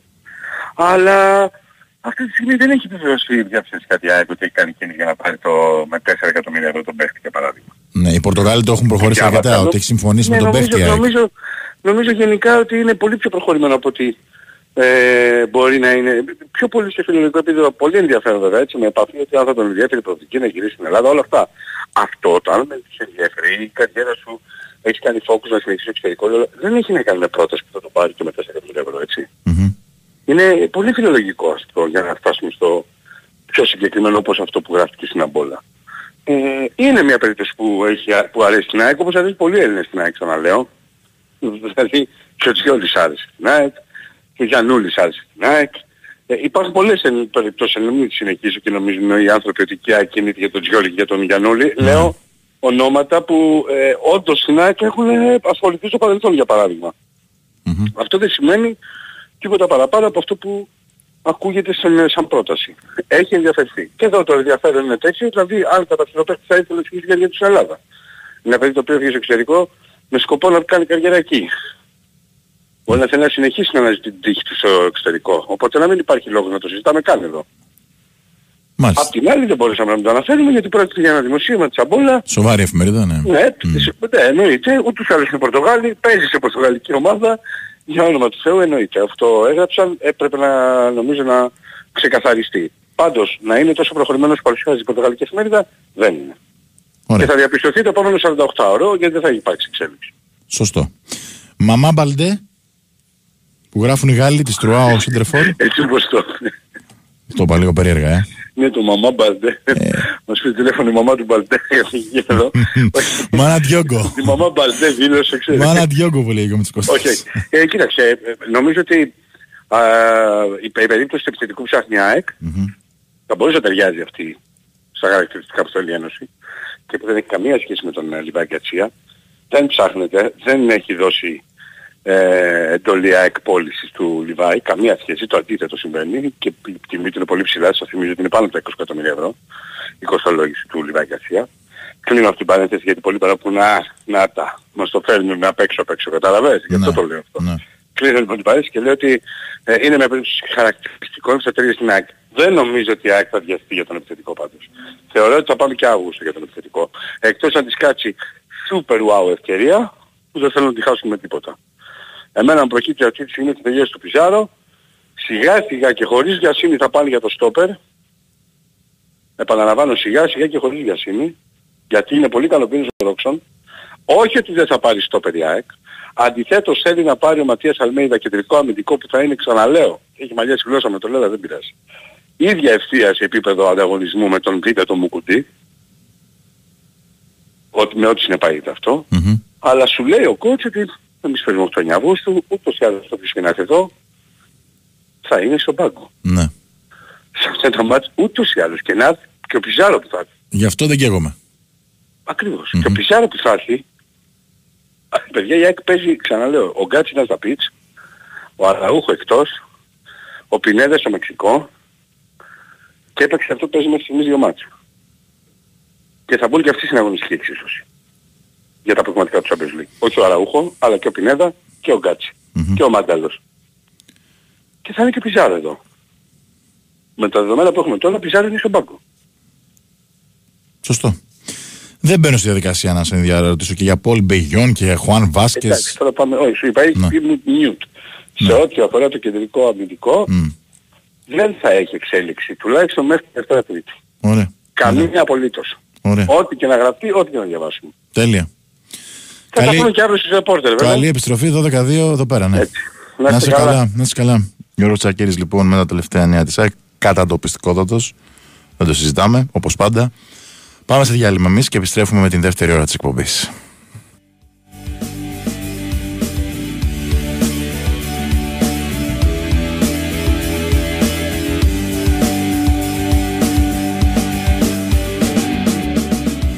Η Winsport FM 94,6. Εγώ είμαι στην Big Win γιατί είμαι υδροχός με οροσκόπο δίδυμο. Και σαν υδροχός με οροσκόπο δίδυμο βαριέμαι εύκολα. Στην Big Win δεν βαριέμαι ποτέ. Γιατί μπορώ να συνδυάζω στοιχήματα και να αλλάζω το παρολί όποτε μου αρέσει. Εγώ γι' αυτό είμαι στην Big Win. Γιατί το παιχνίδι εδώ είναι σε άλλο επίπεδο. Επιτρέπεται σε άνω των 21. Αρμόδιος ρυθμιστής ΕΕΠ. Κίνδυνος εθισμού και απώλειας περιουσίας. Γραμμή βοήθειας και θεά 1114. Παίξε υπεύθυνα. Όροι και προποθέσει στο bigwin.gr. Τι πίνει εδώ η παρέα; Ουζάκι Ντάρτεμις, κάτσε να πιεις ένα. Είναι καθαρό ουζ. Μμμ, βελούδινη γεύση. Σε ταξιδεύει. Δεν μοιάζει με τα άλλα. Το Ντάρτεμις φίλε είναι καθαρό απόσταγμα. Είναι το μόνο 100% διπλής απόσταξης σε αριθμημένα μπουκάλια με ιστορία 117 χρόνων. Φτιάχνεται με παραδοσιακή συντάγη. Σπιτική φροντίδα, σεβασμός στους καταναλωτές. Ούζο Ντάρτεμις. Διπλή απόσταξη για διπλή απόλαυση. Έτσι είναι το καθαρό ούζο. Ντάρτεμις. Με την υπογραφή του Βλάση Φιλιππόπουλου. Μπε στο γήπεδο και μάθε τα μυστικά της αθλητικής δημοσιογραφίας. Μεγάλος διαγωνισμός, κέντρο αθλητικού ρεπορτάζ και Big Win Sport FM 94,6. Το σωστό βήμα για την καριέρα σου στην τηλεόραση, το ραδιόφωνο, τις ιστοσελίδες και τις εφημερίδες. Μάθε παρουσίαση αθλητικών εκπομπών από τους κορυφαίους δημοσιογράφους στα σπορ. Δήλωσε συμμετοχή στο μεγάλο διαγωνισμό του Big Win Sport FM και του CAR για το καλύτερο κείμενο και διεκδίκησε μία από τις πέντε υποτροφίες για σπουδές αθλητικής δημοσιογραφίας. Κέντρο αθλητικού ρεπορτάζ. Πρωτοπορεί από το 1994. Τηλέφωνο εγγραφών 210 7709 100.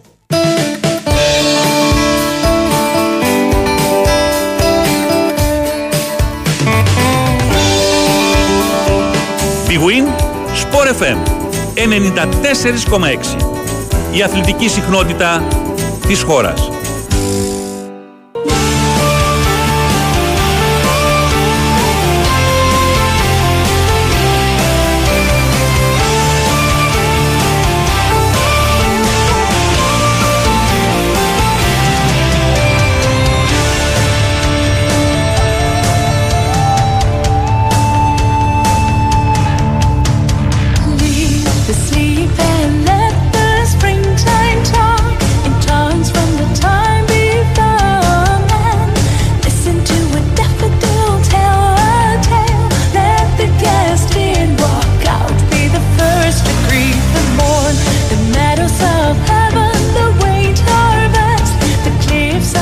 Λοιπόν, επιστρέψαμε δεύτερη ώρα της σημερινής εκπομπής Newsroom. Big Wins Sport FM 94,6. Βιάστηκα να πω καλό καλοκαίρι στον Τάσο, θα του ξαναπώ, δεν πειράζει. Θα μας ενημερώσει για τις εντεκάδες του φιλικού. Οι ευχές καλές είναι έτσι κι αλλιώς πάντα. Χαίρετε ξανά. Γεια σου Νίκο μου. Λοιπόν, ο Παναμαϊκός ε, παίζει με μια δεκάδα που έχει και βασικούς, έχει και μη βασικούς. Μμμ. Ε, μάλλον θα το μοιράσει το χρόνο σήμερα και λόγω καύσωνα. Λοντίκιν τερματοφύλακας, δεξιά Κώστας Στράμ Λαντένοβιτς. Ο Σιδεράς με τον ε, Μάγνουσον στο κέντρο της άμυνας. Ο Ρούμπεν με τον ε, Κλίν Χέσλερ, τον Μπερνάρ ε, στην, ε, ε, στη μεσαία γραμμή. Και στην επίθεση ο Παλάσιος, ο Βέρμπιτς και ο Σποράρ. Μάλιστα. Ναι, νομίζω ότι απ- και από αυτά που μου έλεγες βάσει ρεπορτάζ και από την δεκάδα που βλέπουμε τώρα, η προβαζενελάρα θα είναι την τρίτη έτσι. Έτσι φαίνεται, έτσι Μμ. φαίνεται. Και λογικό. Και σε καλύτερη Ε, ομάδα απέναντι και με καλύτερες ναι. καιρικές συνθήκες. Λογικά. Ναι, ναι. Θα δούμε. Μάλιστα. Θα δούμε. Έγινε Τάσο, μου σε ευχαριστώ. Έγινε, για χαρά. Ακούσαμε λοιπόν την δεκάδα του Παναθηναϊκού για το φιλικό με τη Χάμπολ Μπερσεβάς σε 55 λεπτά στο γήπεδο Απόστολος Νικολαίδης. Ασφαλώ ζωντανά από τον Big Win Sport FM 94,6.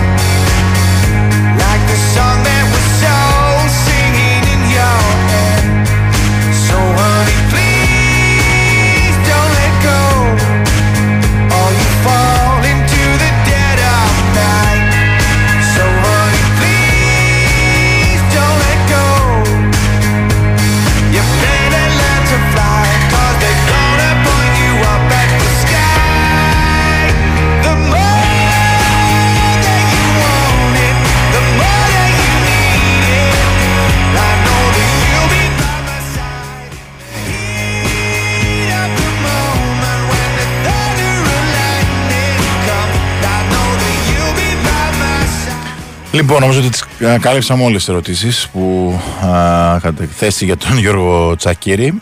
Ε, απάντηση για όλα τα μεταγραφικά α, θέματα. Ε, τι άλλο, τι άλλο, τι άλλο. Άκυρη προσθήκη του Σίγμα μοιάζει με Πίτερ. Η πορεία θα είναι ευθύνουσα για το Ολυμπιακό. Θα έχει χοντρό θέμα. Το Δεκέμβρη θα ψαχνόμαστε για να βουλώσουμε τρύπες. Επιμένω υπομονή να δούμε να ολοκληρώνεται το ρόστερ του Ολυμπιακού και μετά να κρίνουμε. Πάντως μέχρι στιγμής ο Ολυμπιακός έχει προσθέσει τρεις εξαιρετικούς παίχτες στο ρόστερ. Νάιτζελ Williams Γκος, πρωταθλητής της Ευρώπης με τριάλ, με απίστευτη εμπειρία πλέον από Ευρωλίγκα. Ξέρει τον οργανισμό πάρα πολύ καλά. Ο Μπαρτζόκας τον πιστεύει πάρα πολύ. Και για να τον πιστεύει ο Μπαρτζόκας, ξέρει καλύτερα από όλους μας. Νίκολα Μιλουντίνοφ, ένα από τα καλύτερα σέντερ της Ευρωλίγκας, που νομίζω ότι μαζί με τον Μουστάφα Φάλ φτιάχνει ένα από τα καλύτερα δίδυμα επίσης. Και στο 4 πήρε έναν παίχτη, ο οποίος φυσικά δεν είναι Βεζέγκοφ, γιατί δεν υπάρχει Βεζέγκοφ στην Ευρώπη. Ο Βεζένκοφ ήρθε στον Εμπαρόδο, υπέγραψε πριν από λίγο και το συμβόλαιο του με τους Sacramento Kings και τυπικά ολοκληρώθηκε η μετακίνηση του. Θα μας ενημερώσει ο Παναγιώτης Κεφαλάς αναλυτικά. Μη ότι δεν υπάρχει, αλλά δεν μπορεί να υπάρχει για έναν Ολυμπιακό που έχει συγκεκριμένο ταβάνι οικονομικά όταν θα πάρει 4 και 5 εκατομμύρια. Όσο πιο γρήγορα συμβιβαστείτε με αυτή την ε, ιδέα και όταν καταλάβετε ότι ο Λουκ Σίκμα είναι ένας από τους καλύτερους και πιο έξυπνους μπασκετμπολίστες στην Ευρωλίγκα, θα καταλάβετε τι φτιάχνει ο coach Μπαρτζόκας.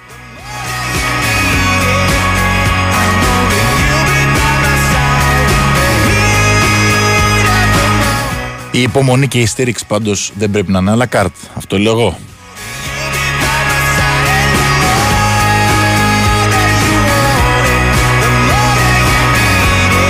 Την Κυριακή στις 4 ο τελικός, επειδή με ρωτάτε, ανάμεσα στον Νόβακ Τζόκοβιτς και τον Κάρλος Αλκαράθ.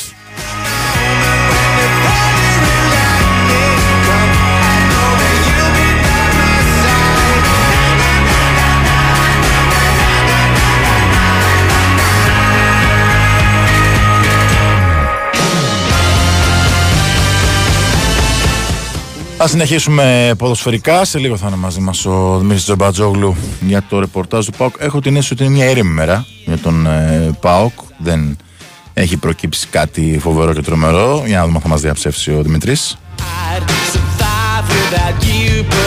Αν είχα το Χατζιβρέτα σε μεγάλη εκτίμηση, εννοείται, εννοείται, παιχτάρα ο Νίκος Χατζιβρέτας. Ε, Τελευταίος, αν δεν κάνω λάθος, Έλληνας, πρώτος σκόρ του πρωταθλήματος. Και respect για όλα όσα έκανε στην ε, καριέρα του και ιδιαίτερα respect όταν στα χέρια του κορυφαίου προπονητής Ζελικό Μπράντοβιτς από μια επιθετική μηχανή έγινε και ένας εξαιρετικός αμυντικός. Ασφαλώς έχω σε μεγάλη εκτίμηση τον Νίκο Χατζιβρέτα. Θεωρώ ότι κάθε άνθρωπος που σέβεται τον μπάσκετ και ξέρει λίγο από μπάσκετ σέβεται τον Νίκο Χατζιβρέτα.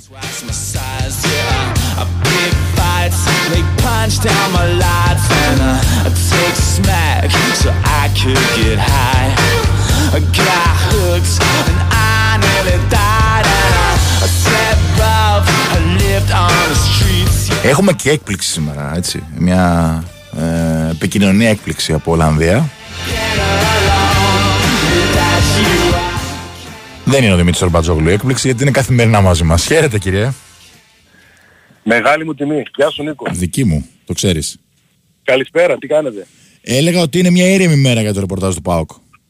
Πάνω, κάνω λάθος, όχι έτσι. Συνη- Συνηθίσαμε στα πιο έντονα και ναι. Ε, καλό είναι αυτό, Έχουμε- εντάξει. Ναι. Έχουμε ηρεμήσει γενικώς. Μμμ. Έχουμε ηρεμήσει ναι, σε σχέση με την πρώτη εβδομάδα. Αλήθεια είναι ότι η κατάσταση είναι σαφώς ε, καλύτερη. Ε, ε, αν δεν υπήρχαν και κάποιοι μικροτραυματισμοί, εντάξει, αυτά δεν μπορείς να τα... Είναι μες στο πρόγραμμα στην προετοιμασία, εντάξει, ναι.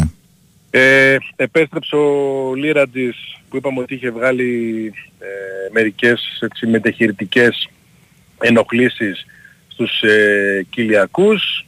Έχει μπει κανονικά. Δεν πρόκειται να δούμε τον Ντόγκλας είπαμε σε κανένα φιλικό, ούτε Σαββάτου ούτε Κυριακής. Φυσικά το ίδιο ισχύει για τον Σάστρε και τον Φελίπε Σουάρες, αλλά θα δούμε τον Μπάμπα, τον Γκετζιόρα και τον Τζίμα μαζί και με τον Λίρατζη. Θυμίζω ότι αύριο στις 6 ώρα Ελλάδας ε, ε, εντελώς κλειστό ε, φιλικό, ε, πολύ ανεπίσημο στο θέσιο έτσι, πραγματικά δεν ξέρω διαιτές, δεν ξέρω αν, ε, δεν το ρωτήσαμε κιόλας αυτό σήμερα, ε, πώς θα γίνει, με την Αλτα Βον της Σαουδικής ε, Αραβίας, ε, που δεν θα υπάρχει και live ενημέρωση, στο τέλος θα δοθούν τα στοιχεία. Σε αυτό το παιχνίδι, α, από όσο καταλάβαμε σήμερα, λογικά θα δούμε τον ε, Ζιφκοβιτς, Κουλιεράκη Νάσμπερκ, Θαούσι δεξί μπακ και τον Ράχμαν Μπάμπα από τα αριστερά, ο Γιαξής με τον Βρακά αναγκαστικά στα, αμυντικ- στους αμυντικούς μέσους, ο Μουρκ, ο Αντρέ Ρικάρντο με τον Ζιφκοβιτς στους μεσοεπιθετικούς και ο Στέφανος Τζίμας στην ε, κορυφή της επίθεσης. Ε, νομίζω ήταν αρκετά φανερό και στις τιμένες μπάλες έτσι όπως τις διαχώρισε. Ε, αυτοί θα παίξουν αύριο με τους Σαουδάραβες και ε, βεβαίως θα πάρουν αρκετά λεπτά συμμετοχής. Αυτό σημαίνει ότι την Κυριακή με την Βέστερλο παίζουν ο Κοτάρσκι, ο Εγκόγκ με τον Μιχαηλίδη το, το δίδυμο στα στόπερ, ο Κετζιόρα δεξί μπακ με τον Ράφα Σοάρες αριστερά, ο Σβά με τον Τζιγκάρα φυσικά οι δύο αμυντικοί μέση, τριάδα μεσευτικών ο Νάρη, ο Κωνσταντέλιας, ε, σήμερα ήταν ο Τζίμας, ο Παναγιώτης Τζίμας, ο Τάισον προφυλάχθηκε, δεν είμαστε σίγουροι για τον Τάισον, αν την Κυριακή θα παίξει, θα φανεί αύριο. Ε, και στην κορυφή ο Μπράντον ε, Τόμας. Το παιχνίδι που έπαιξαν μεταξύ τους οι πιο βασικοί κέρδισαν 3-0 με δύο γκολ του Νάρη που ήταν σήμερα το απόγευμά του, ας το πούμε έτσι, πρωταγωνίστησε και ένα ακόμη του, του Κωνσταντέλια, ο οποίος τελευταία σε αυτά τα δι- φιλικά, τα διπλά τα εσωτερικά βρίσκει όλο και πιο πολύ ε, δίχτυα, κάνει μια μεγάλη προσπάθεια να βελτιώσει γενικώς τα τελειώματά του και στα σούτ εκεί από τα 10-15 μέτρα ε, τα καταφέρνει, αρχίζει βρίσκει στόχο, μεγάλο στοίχημα για τον Πάγο βεβαίως, αν ο Κωνσταντέλιας αρχίσει να βελτιώνει τα, τα νούμερά του και ειδικά την ευστοχία του στο, στο γκολ. Ε, άρα έμεινε μια προπόνηση αύριο το πρωί για όσους παίξουν την Κυριακή, τα δύο αυτά παιχνίδια και αναχώρηση τη, τη Δευτέρα ε, για να κλείσει αυτός ο κύκλος προετοιμασίας και να μπουν στην προαγωνιστική εβδομάδα για τους αγώνες με την Μπεϊτάρ, την οποία ήδη έχουν αναλύσει τους Ισραηλινούς, διαπιστώνοντας βεβαίως ότι πρόκειται για μια, για μια ομάδα που θα παίξει στην κόντρα, θα βγάλει μεγάλες μπάλες για να παίξει στο χώρο και στην κόντρα, κάτι που εννοείται ότι προβληματίζει τον ε, ΠΑΟΚ, είναι ένα στυλ που ίσως να μην τον βολεύει ε, πάρα πολύ έτσι όπως θέλει να κυριαρχήσει ε, και πρέπει να προσέξει πάρα πολύ τις μεταβάσεις του. Από εκεί πέρα έχουν βρει σίγουρα και αδυναμίες. Δεν είναι ομάδα με αμυντική λειτουργία τόσο καλή. Πέρσι δέχτηκε πάνω από 60 γκολ. Όλα αυτά τα λέω για να φανεί ότι φυσικά επικεντρώνονται και οργανώνονται για- και δουλεύουν ε, για τους αγώνες τους πρώτους ευρωπαϊκούς όπως ε, λέμε. Με τα γραφικά έχει κοπάσει η αναστάτωση, ε, κλείνει σιγά σιγά ο πρώτος κύκλος με την αύξηση του Σαμάτα αύριο το μεσημέρι στη Θεσσαλονίκη. Θυμίζω από Αφρική φτάνει μέσω Φραγκφούρτης στη, στην έδρα του, του ΠΑΟΚ ε, για να τελειώσουν τα διαδικαστικά, να υπογράψει για δύο συν ένα χρόνια, να κάνει ατομικό πρόγραμμα Δευτέρα Τρίτη που η ομάδα θα είναι σε, σε ρεπό και να μπει με τους υπόλοιπους ε, να δούμε τι ρόλο μπορεί να έχει ένας φορ που έκυγε τον ΠΑΟΚ ε, στα πρώτα επίσημα παιχνίδια με μια εβδομάδα μια- με 7 προπονήσεις, ξέρω πως θα είναι 5-6 προπονήσεις ε, εν ώψη της ε, Μπεϊτάρ. Θυμίζω τα δύο παιχνίδια και στη Θεσσαλονίκη και στο Ισραήλ 8,5. 8 και μισή, ναι, ε, να δούμε τις συνθήκες και τις θερμοκρασίες ε, θα, θα, και αν θα παίξουν ε, ρόλο. Τα υπόλοιπα μεταγραφικά και ο ένας μέσος που βεβαίως καίει τον ε, ΠΑΟΚ δεν έχει τόσο μεγάλη εξέλιξη, δεν είναι καθόλου εύκολο το θέμα της απόκτησης του πιο μεγάλου στόχου, ούτε του ΕΣΔΟΕΦ που είναι ο δεύτερος ε, στόχος. Θα το πάνε εφόσον έχουν χρόνο ε, στα μέτρα του ΠΑΟΚ οικονομικά για να πετύχουν την καλύτερη δυνατή συμφωνία τις επόμενες ε, ημέρες. Μάλιστα. Ωραία, Δημήτρη μου. Σε ευχαριστώ. ευχαριστώ. Σε ευχαριστώ. Καλή συνέχεια στην ε, διαμονή στην Ολλανδία. Δημήτρη Τζορμπατζόγλου, λοιπόν, με τα τελευταία νέα του ΠΑΟΚ.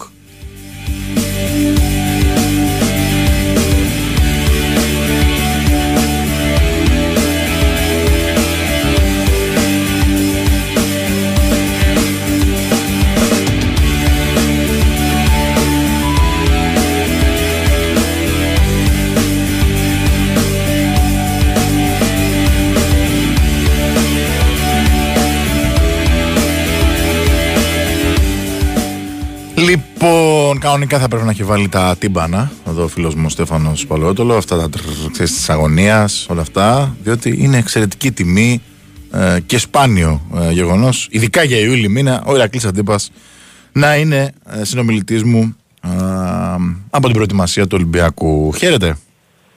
Νίκο, με αυτά μας κάνουν τώρα Ναι. και μπορώ και έχω να σε ρωτήσω 20 20.000 πράγματα και Έχεις για να άλλο με λόγο. ρωτήσεις, έχω αλλά βγει δεν τώρα θα βγει ο σε Νικολακόπουλο μετά. Και ξέρεις, ο Νικολακόπουλος είναι άγριος. Όχι. Να κάνουμε μια ανάλυση ρε παιδί μου. θα σε βγάλω άλλη μέρα, στο υπόσχομαι. Πάντως το κάνουμε, θα το σου πω κάνουμε. ένα πράγμα και έχει μου εμπιστοσύνη. ναι, ναι. Βεβαίως. Όλα πάνε εξαιρετικά. Α, Αυτό είναι. Με κάλυψες. Έτσι, Δεν μπράβο. χρειάζεται τίποτα άλλο. Πάμε στο ποδοσφαιρικό Ολυμπιακό. Όλα πάνε εξαιρετικά. Άντε, ευχαριστούμε, ξέρεις. Αφού τώρα το θέλεις. Λοιπόν, κοίτα, τώρα που έχουν περάσει και δεν είναι δέκατη μέρα κλείνει ο Ολυμπιακός από τις 5 του μηνός, έχουν γίνει δύο φιλικά και σήμερα ήταν και το πιο δυνατό. Ε, με μια ομάδα η οποία παίζει σε, σε 10 μέρες συγκρίνει το πρωτάθλημά της σαφώς πιο έτοιμη. Έχουν αρχίσει και περνάνε σιγά σιγά τα στοιχεία α, που, που δουλεύει πάρα πολύ ο Διέγκο Μαρτίνεθ στο, στο βασικό στάδιο της προετοιμασίας. Ο Ολυμπιακός για μεγάλα διαστήματα και στο φιλικό το πρώτο με τη Σλοβάτσκο αλλά και στο σημερινό πρεσάρει ψηλά. Το παρατήρησα. Καταλαβαίνει και ο κόσμος, παρατήρησα. καταλαβαίνει και ο κόσμος ότι αυτό δεν μπορεί να συμβεί Ιούλιο μήνα 70 λεπτά και 75 να πρεσάρει ε, ψηλά μια ομάδα, δεν γίνεται ποτέ. Ειδικά και στο σημερινό μάτς το οποίο ήταν και νωρίς και ε, με 30 βαθμούς από ένα σημείο και μετά. Έχει πάρα πολύ ζέστη. Αυτό εννοώ. Ναι. Ένα είναι αυτό. Δεύτερον, το, αυτό το οποίο που θέλει είναι ο Ολυμπιακός να παίζει γρήγορα, να παίζει με τη μία και να μην ταλαιπωρούν πολύ οι παίχτες στην μπάλα. Έχει ακόμα πολύ δουλειά σε αυτό, για να βγουν οι αυτοματισμοί, για να βγουν... Α, για να βγει η εικόνα, η τελική εικόνα την οποία φαντάζεται και δουλεύει ο Μαρτίνε. Και είναι ε, ένας Ολυμπιακός ο οποίος δουλεύει κάθε μέρα και με διαφορετική προπόνηση, με διαφορετικές ασκήσεις. Πάει πολύ την μονοτονία. Σπάνε πολύ την μονοτονία οι συνεργάτες α, του Μαρτίνε.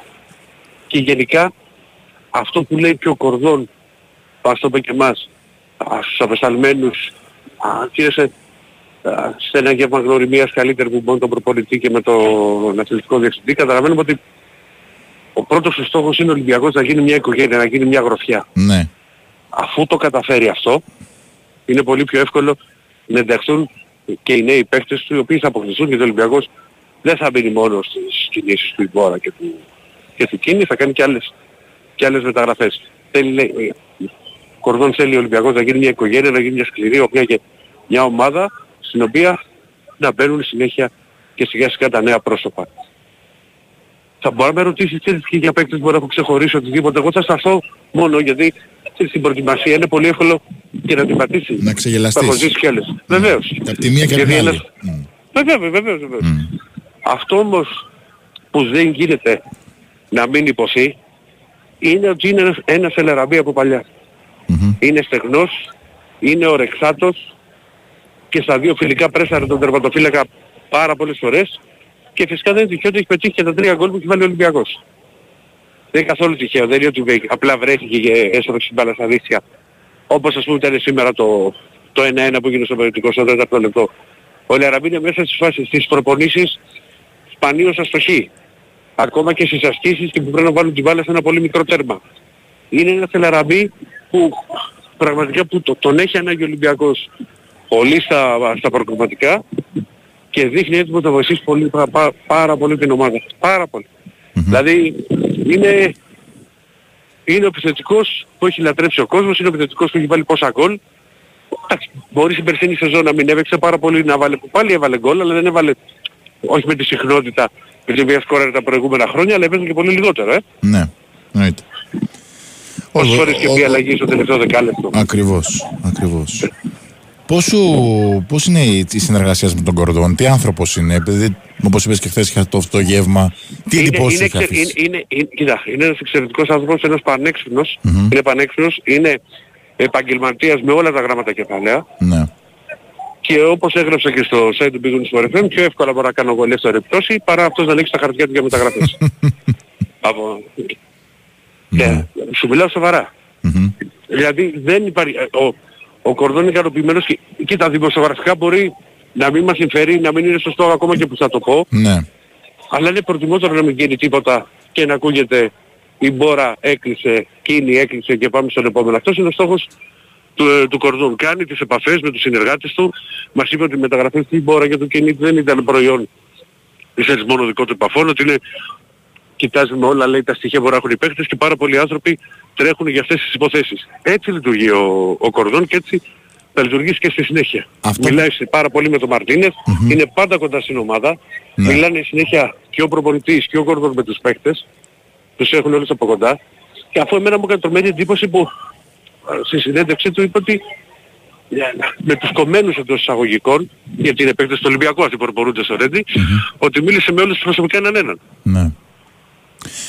Αυτό που μου βγάζει πάντως σε μένα που είμαι από μακριά, έτσι, είναι ότι ο Ολυμπιακός πάει σε ένα τελείως διαφορετικό μοντέλο ε, με τον συγκεκριμένο άνθρωπο να είναι ο πρωταγωνιστής και όχι ο προπονητής. Θα σου πω ένα πράγμα Νίκο μου. Και ο προπονητής, ε, να το πω έτσι απλά, είναι κανονικός, κανονικότατος προπονητής. Ναι. Δεν το λέω, δεν το λέω Δουλεύει- αρνητικά Όχι, αυτό. όχι, στο λέω, στο λέω, Ναι. δουλεύει. Δεν εξετάζω εγώ ότι πέρυσι δεν του πήγαν τα πράγματα καλά με την Εσπανιόλ. Εντάξει, δεν την έχει ρίξει ο ίδιος την Εσπανιόλ.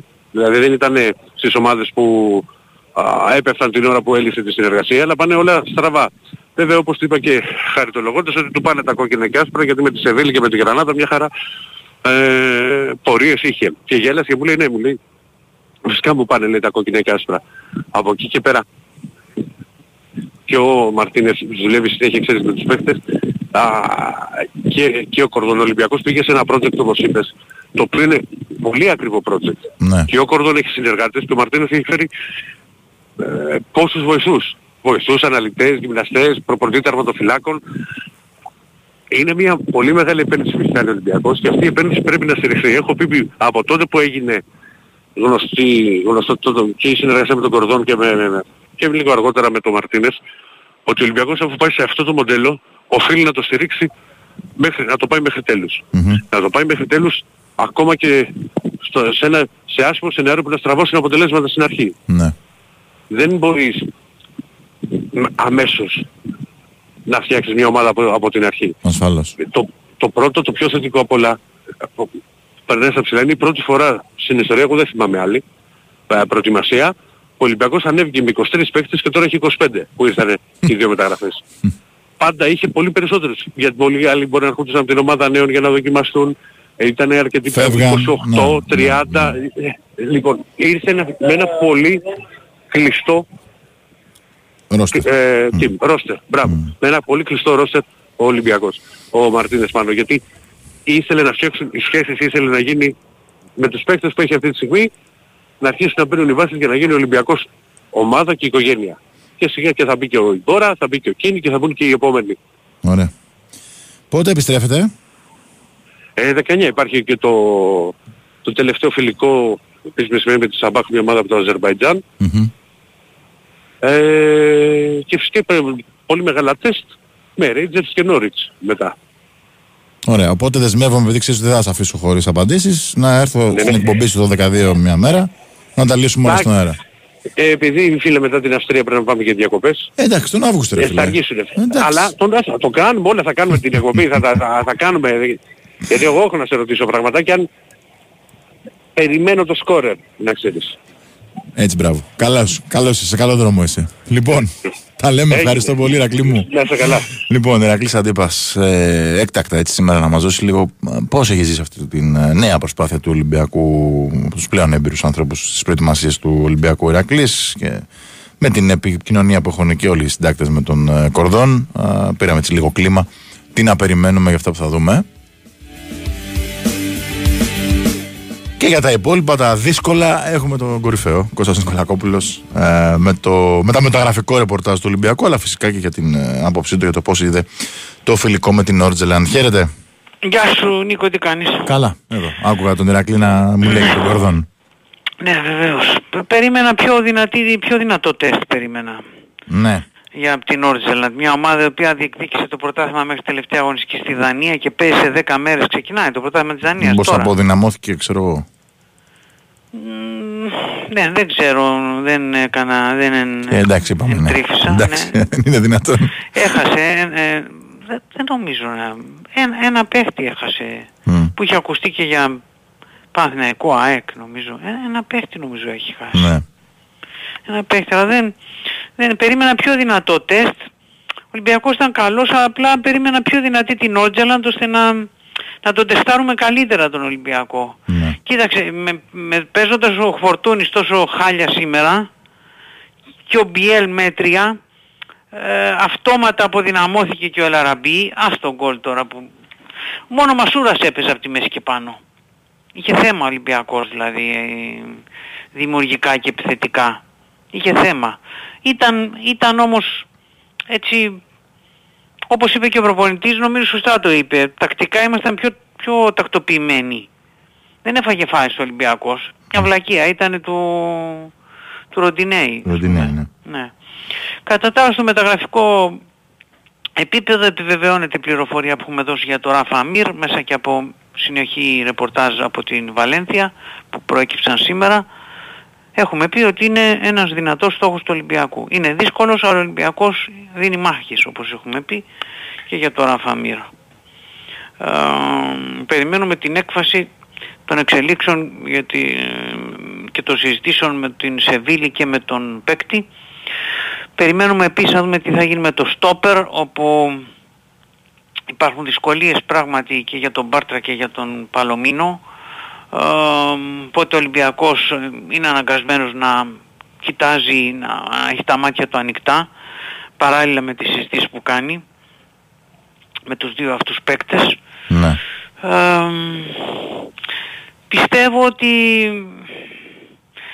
ήδη πίστευα εγώ ότι θα είχαμε μεταγραφεί τώρα αυτό το τρίμερο Παρασκευό Σαββατοκύριακο αλλά δεν δικαιώθηκαν οι εκτιμήσεις ε, των πηγών μ, αυτών έσω ε, δεν ε, δικαιώθηκαν αλλά νομίζω ότι δεν, δεν θα, δεν θα αργήσει νομίζω δεν θα αργήσει ήδη έχει αργήσει αλλά τέλος πάντων Πάντως είναι δύο πολύ καλές περιπτώσεις παιχτών αυτοί οι δύο και αναμενόμενα υπάρχουν ε, δυσκολίες 14 Ιουλίου, έτσι. Ναι, γιατί ο Μπάρτρα για παράδειγμα που το ξέρουν και περισσότερο και καλύτερα οι άνθρωποι του Ολυμπιακού λόγω Μπέτης ε, έχει προτεραιότητα να γυρίσει στην Ισπανία. Είναι και κοπέλα εκεί, ξέρω εγώ τι είναι, influencer, πώς τα λένε αυτά και ε, έχει μια προτεραιότητα να γυρίσει στην Ισπανία ο παικτης Μμμ. Ε, θα δούμε, μωρέ, θα δούμε. Για το Ρέαμτσουκ ε, βλέπουμε συνέχεια ενδιαφέρον από Γαλλία. Έχουμε πει ότι έχει πέρασει η Λοριάν, πώς τη λένε. Ε, νομίζω ότι θα... Νομίζω θα έρθει μια καλή προσφορά. Νομίζω, δεν είμαι βέβαιος, νομίζω ότι θα έρθει μια καλή προσφορά για το Ρέαμτσουκ. Οπότε θα πρέπει να μπει σε διαδικασία ο Ολυμπιακός να... Ο Καρβάλιο ήταν καλός, έτσι. Μου λέει ένας φίλος εδώ και, και εγώ λίγο δεν το είδα, να το πω έτσι, πολύ το φιλικό έδειχνα ματιές. Έδειξε καλά στοιχεία. Έχω πει από την πρώτη στιγμή Μμμ. ότι έχει γυρίσει το κλίμα ο Καρβάλιο. Μμ. Ναι, στο μυαλό του Μαρτίνεθ. Μακάρι να συνεχίσει έτσι, να δώσει μια λύση και σήμερα όταν μπήκε αμέσως ήταν πιο στρωτό το παιχνίδι, πιο... Ο Μπουχαλάκης δεν είναι ακόμα στα καλά του Ναι. και ήταν σήμερα πλήγμα μεγάλο φορτούνης που δεν ήταν. ε. Έχασε ευκαιρίες, είχε πολύ κακά τελειώματα, δεν είχε καλές πάσες. Θα τα βάλω όταν πρέπει. Για να δούμε. Για να δούμε. Μάλιστα. Αυτό είμαστε, δεν, δεν έχουμε κάτι άλλο. Ούτε για τον BL υπάρχει κάτι έτσι που γράφανε οι Ισπανοί χθες; Όχι μωρέ, δεν έχει υπάρχει κάτι συγκεκριμένο για το BL. Ναι. Κάτι συγκεκριμένο δεν υπάρχει για το BL, όχι, όχι Νικό. Μάλιστα. Δεν υπάρχει. Εντάξει, Κώστα μου. Αυτά. Για ό,τι Αν νεότερο. προκύψει κάτι καλά, άλλο είμαι θα σε σίγουρος. πάρω εγώ. Είμαι σίγουρος. Να είστε Να είστε καλά. καλά, να είστε καλά. Κώστα Νικολακόπουλος λοιπόν. Με τα τελευταία νέα του Ολυμπιακού υπάρχει ένα δημοσίευμα στην Ιταλία που ουσιαστικά α, έτσι, αναζωπηρώνει το, κάτι που έχει ξαναγραφτεί ότι η Νάπολη θέλει τον Χουάνγκ. Ε, όχι κάτι παραπάνω όμως, όχι κάτι χειροπιαστό. Ξέχασα να ρωτήσω τον Κώστα, γι' αυτό το αναφέρω από μόνος μου. Πάμε σε ένα ακόμη διάλειμμα και επιστρέφουμε με ε, πολλά διεθνή και μπάσκετ ε, με τον Παναγιώτη Κεφαλά. Η Winsport FM 94,6. Πρέπει να είναι συναρπαστικό το καλοκαίρι στο Las Vegas. Ποιο Las Vegas. Ε, Las Vegas. Στο Novi Island της Novibet. Αυτό το καλοκαίρι, ο πιο hot live καζίνο προορισμός είναι το Novi Island. Καυτές προσφορές, live τραπέζια και dealers με καλοκαιρινή διάθεση σε περιμένουν στο live καζίνο της Novibet. Novibet, το live καζίνο όπως θα ήθελες να είναι. 21 Plus. Αρμόδιος ρυθμιστής ΕΕΠ. Κίνδυνος εθισμού και απώλειας περιουσίας. Γραμμή βοήθειας και θεά. 210-9237-777. Παίξε υπεύθυνα. Ισχύουν όροι και προϋποθέσεις διαθέσιμοι στο novibet.gr κάθετος info κάθετος όρι. Βλέπεις φωτιά ή καπνό; Τηλεφώνησε αμέσως στο 112 ή στο 199. Η κλίση είναι δωρεάν. Αυτό το καλοκαίρι γίνε και εσύ δενδροφύλακας. Όλοι μαζί μπορούμε. Big Win, Sport FM 94,6. Ραδιόφωνο με στυλ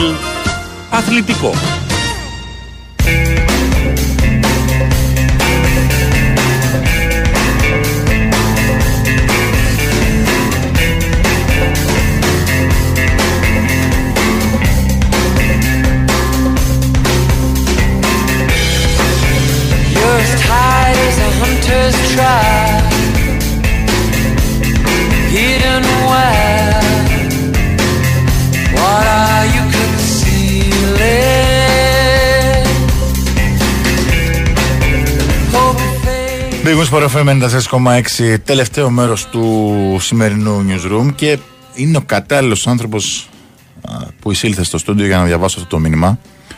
Βασίλης από Μύκονο. Ρε φίλε λέει θέλω να σου το πω καιρό. Τι ωραίο μαγκαζίνο κάνεις και τι ενέργεια, ωραία ενέργεια που έχεις αν και εμφανισιακά δεν προδιαθέτεις καθόλου για κάτι τέτοιο. Ευχαριστώ. Αδερφέ μου, πραγματικά με ενδιαφέρει αυτό που μου είπες για τη δουλειά μου. Εμφανισιακά δεν υπάρχει κανένας λόγος να, να σε ενδιαφέρω. Έτσι. Έφερα όμως εδώ πέρα έναν κουκλό, πραγματικό. Ναι. Ε, έναν πολύ πιο φρέσκο από μένα, τον κύριο Παναγιώτη Κεφαλά. Για να καλύψουμε αυτό το κενό στην εμφάνιση. Καταρχάς, με να- είδηση έρχεσαι. Ναι, και με είδηση Έτσι. έρχομαι που βγήκε πριν από λίγα δευτερόλεπτα. Δηλαδή θα τα ακούσετε. Αλλά πρώτα απ' όλα να κάνω ένα μικρό σχόλιο σε αυτό το μήνυμα του φίλου για τον Νίκο Ζέρβα. Ναι. Τον πέρασε για τον Μάτλο Τζέσκι. Όλοι αυτό λέγανε όταν πρωτέφερε ο Γιώργος Μπαρτζόκας τον Ματ Λοτζέσκι τον Ολυμπιακό. Πήγε και έφερε, λέει, το βασικό του τριάρι από το Βέλγιο, έναν Αμερικανό Οστάνδη, ε. Βέλγο, Μμ. από την Οστάνδη, δεν έχει παίξει ποτέ Ευρωλίγκα. Και τελικά ο Λοτζέσκι δεν ήταν αυτό που όλοι αρχικά νόμιζαν. Λοιπόν, Τώρα που πες Βέλγιο, ναι. να ξέρεις ότι η διαδρομή Βρυξέλλες Σαρλερουά που έχω κάνει το 2005 με το τρένο Μμμ. με λογαριασμό του Sport FM για τον τελικό του Λιέτουβος Ρίτας Μακεδονικός. Είναι από τις ωραιότερες διαδρομές που έχω κάνει με τρένο μέσα σε καταπράσινο δάσος. Βρυξέλλες Σαρλερουά, είπες; Βρυξέλλες Σαρλερουά, τρεις ώρες περίπου. Εκπληκτική διαδρομή. Επειδή πες Βέλγιο. Την οποία Το λένε θυμήθηκα. Σπιρού Μπάσκετ νομίζω τώρα τελευταία. Τα τελευταία Ποια; χρόνια. Σαρλερουά. Δεν υπάρχει Ναι, ως εντάξει. όνομα Σαρλερουά, Οκ, ναι. OK, OK. Παλιότερα ναι, αγωνιζόταν. Λοιπόν, Πάμε. Να δώσουμε την είδηση, την προ δευτερολέπτων είδηση. Ο Τζόελ Μπολομπόι είναι και επίσημα παίκτης του Ερυθρού Αστέρα. Ο Ερυθρός Αστέρας, ο οποίος παρεμπιπτόντως με διαφορά μερικών ωρών έκλεισε front line. ναι, ναι, πήρε Τόμπι. Γιατί ανακοίνωσε Τόμπι. Είχε ανακοινώσει και Τόμπι. Και παίρνει και Mike νέοι Toby. πήρε. Παίρνει Σαμπά Νέιπιερ. Ωραία, Αυτές ωραία, ωραία. είναι οι τελευταίες πληροφορίες που μας έρχονται και από την Ιταλία αλλά και από τη Σερβία. Έχει κλείσει και ο Σαμπά Νέιπιερ, Πορτορικανός γκάρντ.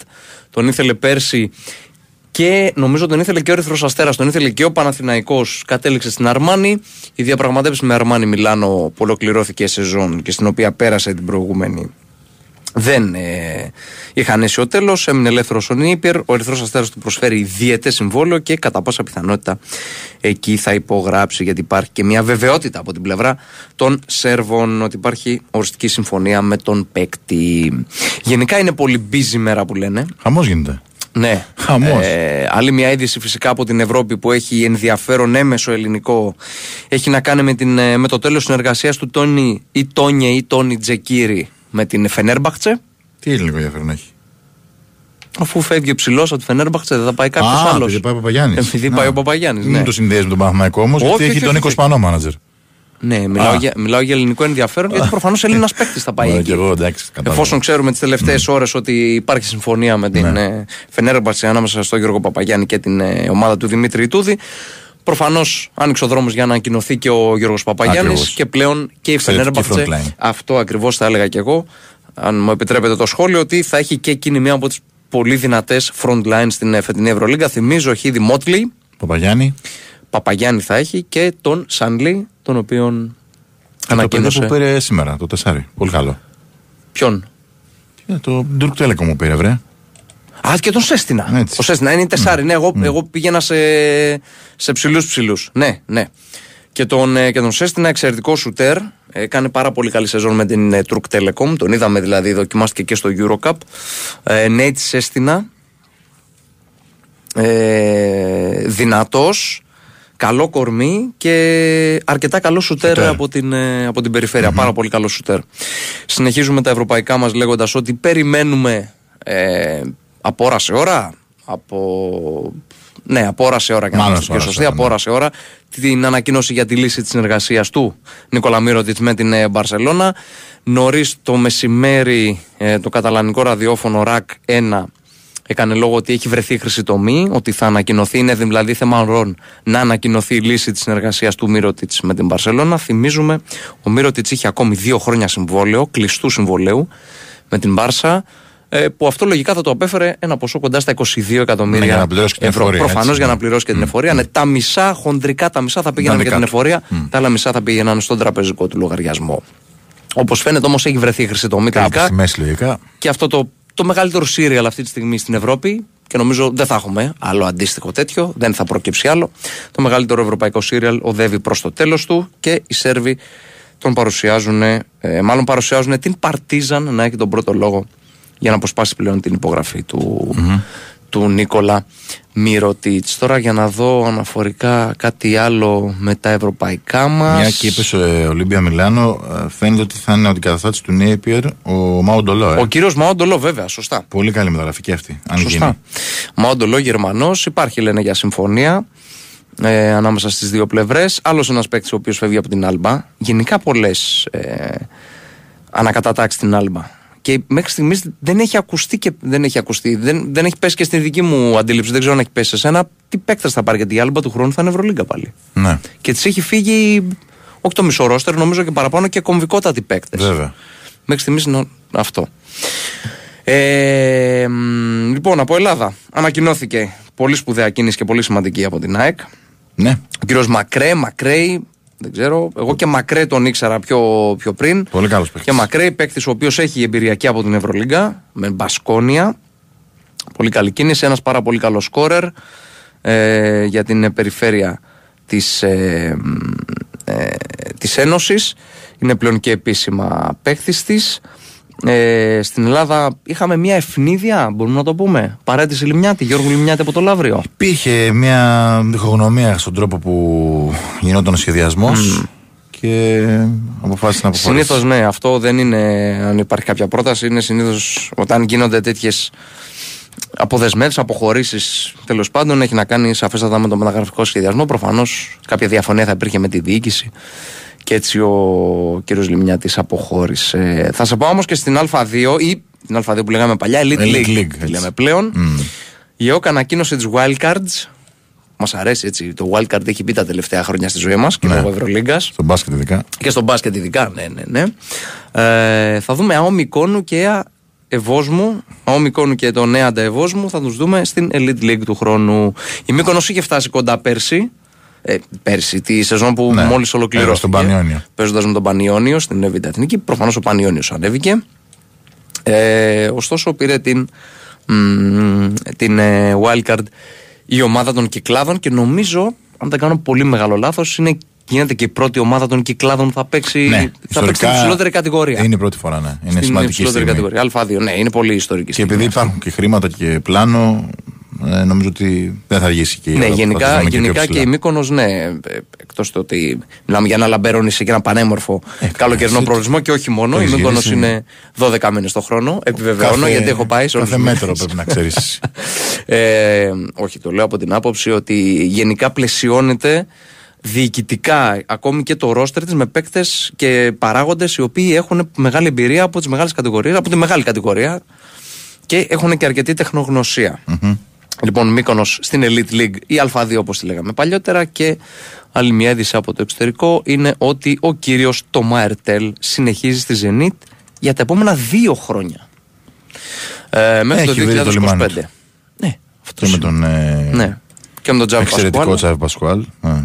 Σαφέστατα εκεί χτίζουν κάτι πολύ δυνατό. Έχουν, η Zenit είχε ανακοινώσει και τον Ντούμπλεβιτς. Τώρα δεν ξέρω αν αυτή η συμφωνία για τα επόμενα δύο χρόνια υπάρχει, ξέρεις, μήπως φαίνεται στον ορίζοντα ή στη σεζόν 24-25, για εκεί πάω εγώ, προτρέχω θα μου πεις λίγο, αλλά μια κασία μπορώ να κάνω, για να είναι και δύο χρόνια το συμβόλαιο, μήπως έχω- θα έχουμε επιστροφή ρωσικών ομάδων από το 24-25. Δεν αποκλείεται. Γιατί αν κοιτάξουμε και την ε, πρόσφατη ανακοίνωση της Ευρωλίγκας Σου λέει ότι οι ρωσικές ομάδες για τη σεζόν 23-24 δεν θα είναι στην Ναι, το Ευρωλίγα. πάνε χρόνο-χρόνο. Το- και το πάνε χρόνο-χρόνο. Ναι, έτσι, λογικό. οπότε, ναι. Α ελπίσουμε να έχει τελειώσει ο πόλεμος για να, να γίνει. Ναι. Γενικά να τελειώνουν παντού οι πόλεμοι. Ακριβώς. Ας ελπίσουμε, Όχι ναι, για την Ευρωλίγκα, προφανώς. γενικότερα. Προφανώς, ναι, ναι, ναι. Θα σου δώσω εγώ μια είδηση Για πες. ελληνική. Η είδηση Πού; ακόμα δεν είναι. Υπάρχει που- φοβερό ενδιαφέρον του περιστερίου Big Win για ένα κατά τη γνώμη μου πάρα πολύ καλό παίχτη, τον Εμάνια Νταγκούμπιτς. Που έπαιξε στον Προμηθέα. Α, που έπαιξε στον Προμηθέα, τον είδαμε, είναι Σέρβος. Εξαιρετική περίπτωση. Αν τελειώσει. Ο περιστερίου Big Win έχει κάνει φοβερές κινήσεις. Ναι, και, Και, φέτος. θέλει τώρα και εργάτες, ξέρεις. Και φέτος κάνει πολύ καλές κινήσεις. Φοβερή εμπειρία. Για το, Συγκεκριμένος. για το φίλο που ρωτάει για τον Χάντερ, ο οποίος έπαιξε στην ΑΕΚ, εννοεί τον Ο Vince Vince. Hunter, έχει ανακοινωθεί ήδη από τη Zenit. Ναι.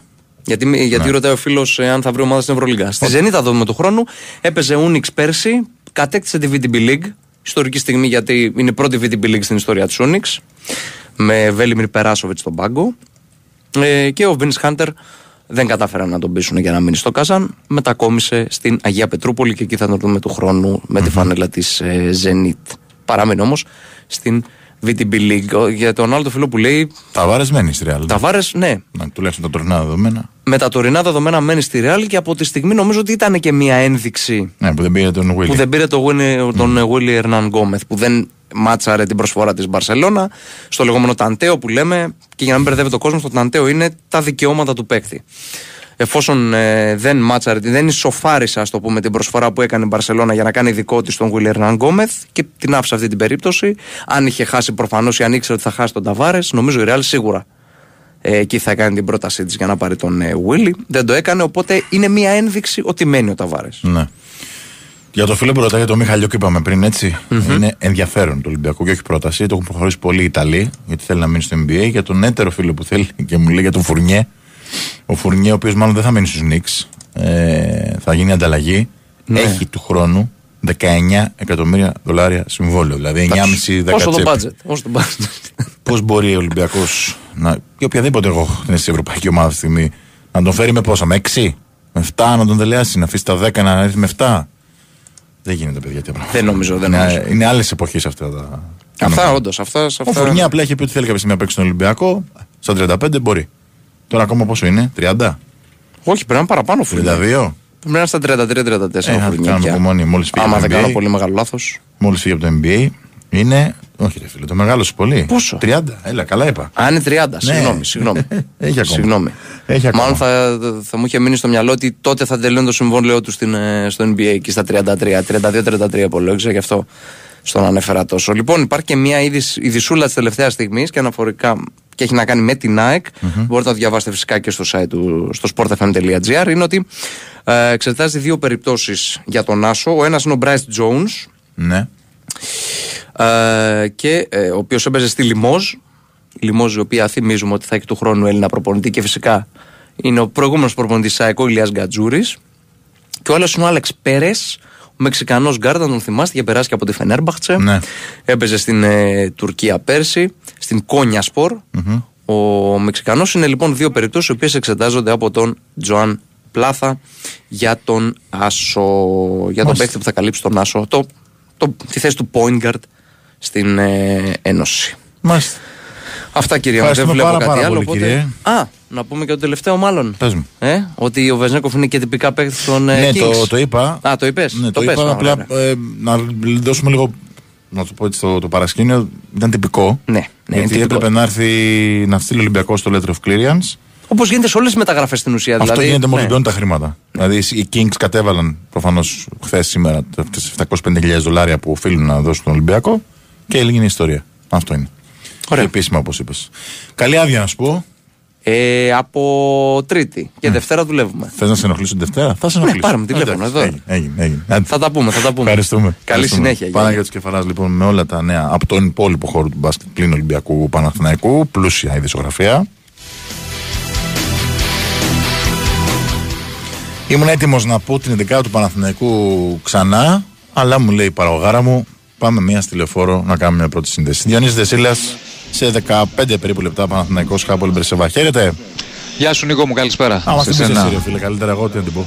Ναι, σε σένα και στους φίλους ακροατές. Σε λιγότερο από 15 λεπτά, φιλικό για τον Παναθηναϊκό με την Μπα- Χάπο Ελμπερσεβά, την ομάδα από το Ισραήλ. Ε, το πρώτο τελευταίο φιλικό του Παναθηναϊκού εν ώψη των προκληματικών με την Νύπρο. Ακολουθεί το πιο δυνατό με τη Βαγιαδολίδη πάλι στο Απόστολος Νικολαίδης 18 του μήνα με πολύ ζέστη σήμερα σε όλη την Ελλάδα, στο Λεκανοπέδιο. Ε, έτσι και εδώ ε, ο κόσμος πρέπει να είναι τώρα, δεν είναι πολύ ο κόσμος, είναι 4.005. Δεν είναι και εύκολη μέρα η αλήθεια είναι με τη ζέστη αυτή. Υπάρχουν κάποιοι απ' έξω που πιθανότατα θα μπουν τελευταία στιγμή, αλλά κακά τα ψέματα με τη Βαγιαδολίδη νομίζω θα έχει περισσότερο κόσμο στην πρόβα Generale και ας ελπίσουμε να μην έχει και αυτή τη, την τρομερή ζέστη που έχει σήμερα ε, εκείνη τη μέρα. Λοιπόν, ο Παναθηναϊκός με Λοντίγκιν κάτω από τα δοκάρια δεξιά ο Κότσιρας αριστερά ο Μλαντένοβιτς. Ο Μάγνουσον με το Σιδερά, οι δύο στόπερ. Ο Ρούμπεν Κλέιν Χέισλερ και Μπερνάρ θα είναι η τριάδα στην ε, μεσαία γραμμή. Βέρμπιτς Παλάσιος στα άκρα. Και ο Σπόρας στην κορυφή στον πάγκο Μπρινιόλι Βαγιανίδης, Χουάνκαρ, Ζέκα, Μαντσίνη, Τσόκα, Ιτρουιγέ, Αϊτόρ, Φίκαη, Γερεμέγεφ, Τζούρισιτς, Κάτρις, Καμπετσής και Ξενόπουλος. Τώρα οι παίκτες του Παναθηναϊκού κατευθύνονται προς τα αποδητήρια για να πάρουν τις τελικές οδηγίες από τον Ιβάν Γιοβάνοβιτ. Πριν από λίγο έγινε το ίδιο, έφυγαν για τα αποδητήρια και οι παίκτες της Χάπολη Μπερσεβάν. Από ότι αποθεώθηκε ο Ζέκα, πριν από λίγο έκανε την εμφάνισή του με τους αναπληρωματικούς για τις πασούλες που κάνουν αποθεώθηκε από τον κόσμο στην επιστροφή του ένα ιδιαίτερα αγαπητό πρόσωπο στους φίλους του Τριφυλιού. Απ' την άλλη η Μπερσεβά με Μαρθιάνο, Βίτορ, ε, Αμπίντ, Γκορντάνα, Κλιμάλα, Σαμίρ, Λόπες, Πέτερσον, Μπαντάς, Στογιάνοφ, Ελχαμέντ. Θα δούμε ποιο θα είναι το σχήμα γιατί έχει βάλει τρία στόπερ, δεν ξέρω τώρα αν κάποιος θα παίξει δεξιά. Θα το δούμε. Με τη σέντρα Ισραηλινή στον πάγκο Ελίαση, Μερ, ε, Μέρενστάιν, Σαλόμ, Σαφουρί, Χέμεντ, Τζέχεσκελ, Μαντμούν, Τούγκερμαν, Ελίας, Αχμέτ, Σεφέρ, Παούν, Γκανάχ και Μπαριέρο για τους Ισραηλινούς διαιτητές ο κ. Περάκης για το δοφιλικό βοηθή με Μεϊντάνας Φωτόπουλος καθηγός τέταρτος ε, για το σημερινό παιχνίδι εδώ στο Απόστολος ε, Νικολαίδης. Α, είναι εκτός για τον Παναθηναϊκό ο ε, Σέκεφελ το οποίο έκανε ένα εντατικό πρόγραμμα αρκετά πριν από τη Σέντρα με τρέξιμο. Προφυλάσσεται ε, και ο Τσέριν. ε, προφυλάσσονται οι συγκεκριμένοι ε, ποδοσφαίριστες. Φυσικά ο Βιλένα, ο οποίος και αυτός έκανε μαζί με τον Γκάνεα ε, ένα εντατικό τρέξιμο πιο πριν στο χορτάρι του Απόστολος Νικολαίδης. Ε, σε μια μέρα ο Παναθηναϊκός έκανε και μεταγραφή φυσικά ε, και περιμένουμε ε, και το τυπικό σκέλος. Ανακοίνωση, ναι. Μπράβο της ε, υπόθεσης.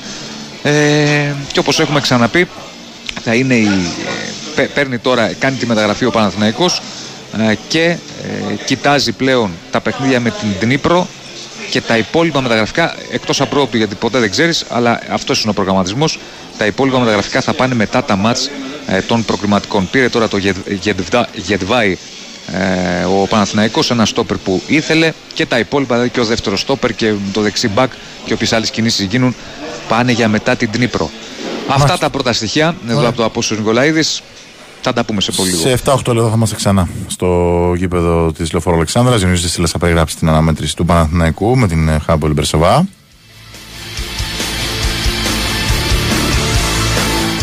Και εμείς πάμε να ολοκληρώσουμε την ε, σημερινή εκπομπή με τα τελευταία νέα από τον ε, διεθνή χώρο. Γιάννης Πολιάς μαζί μας.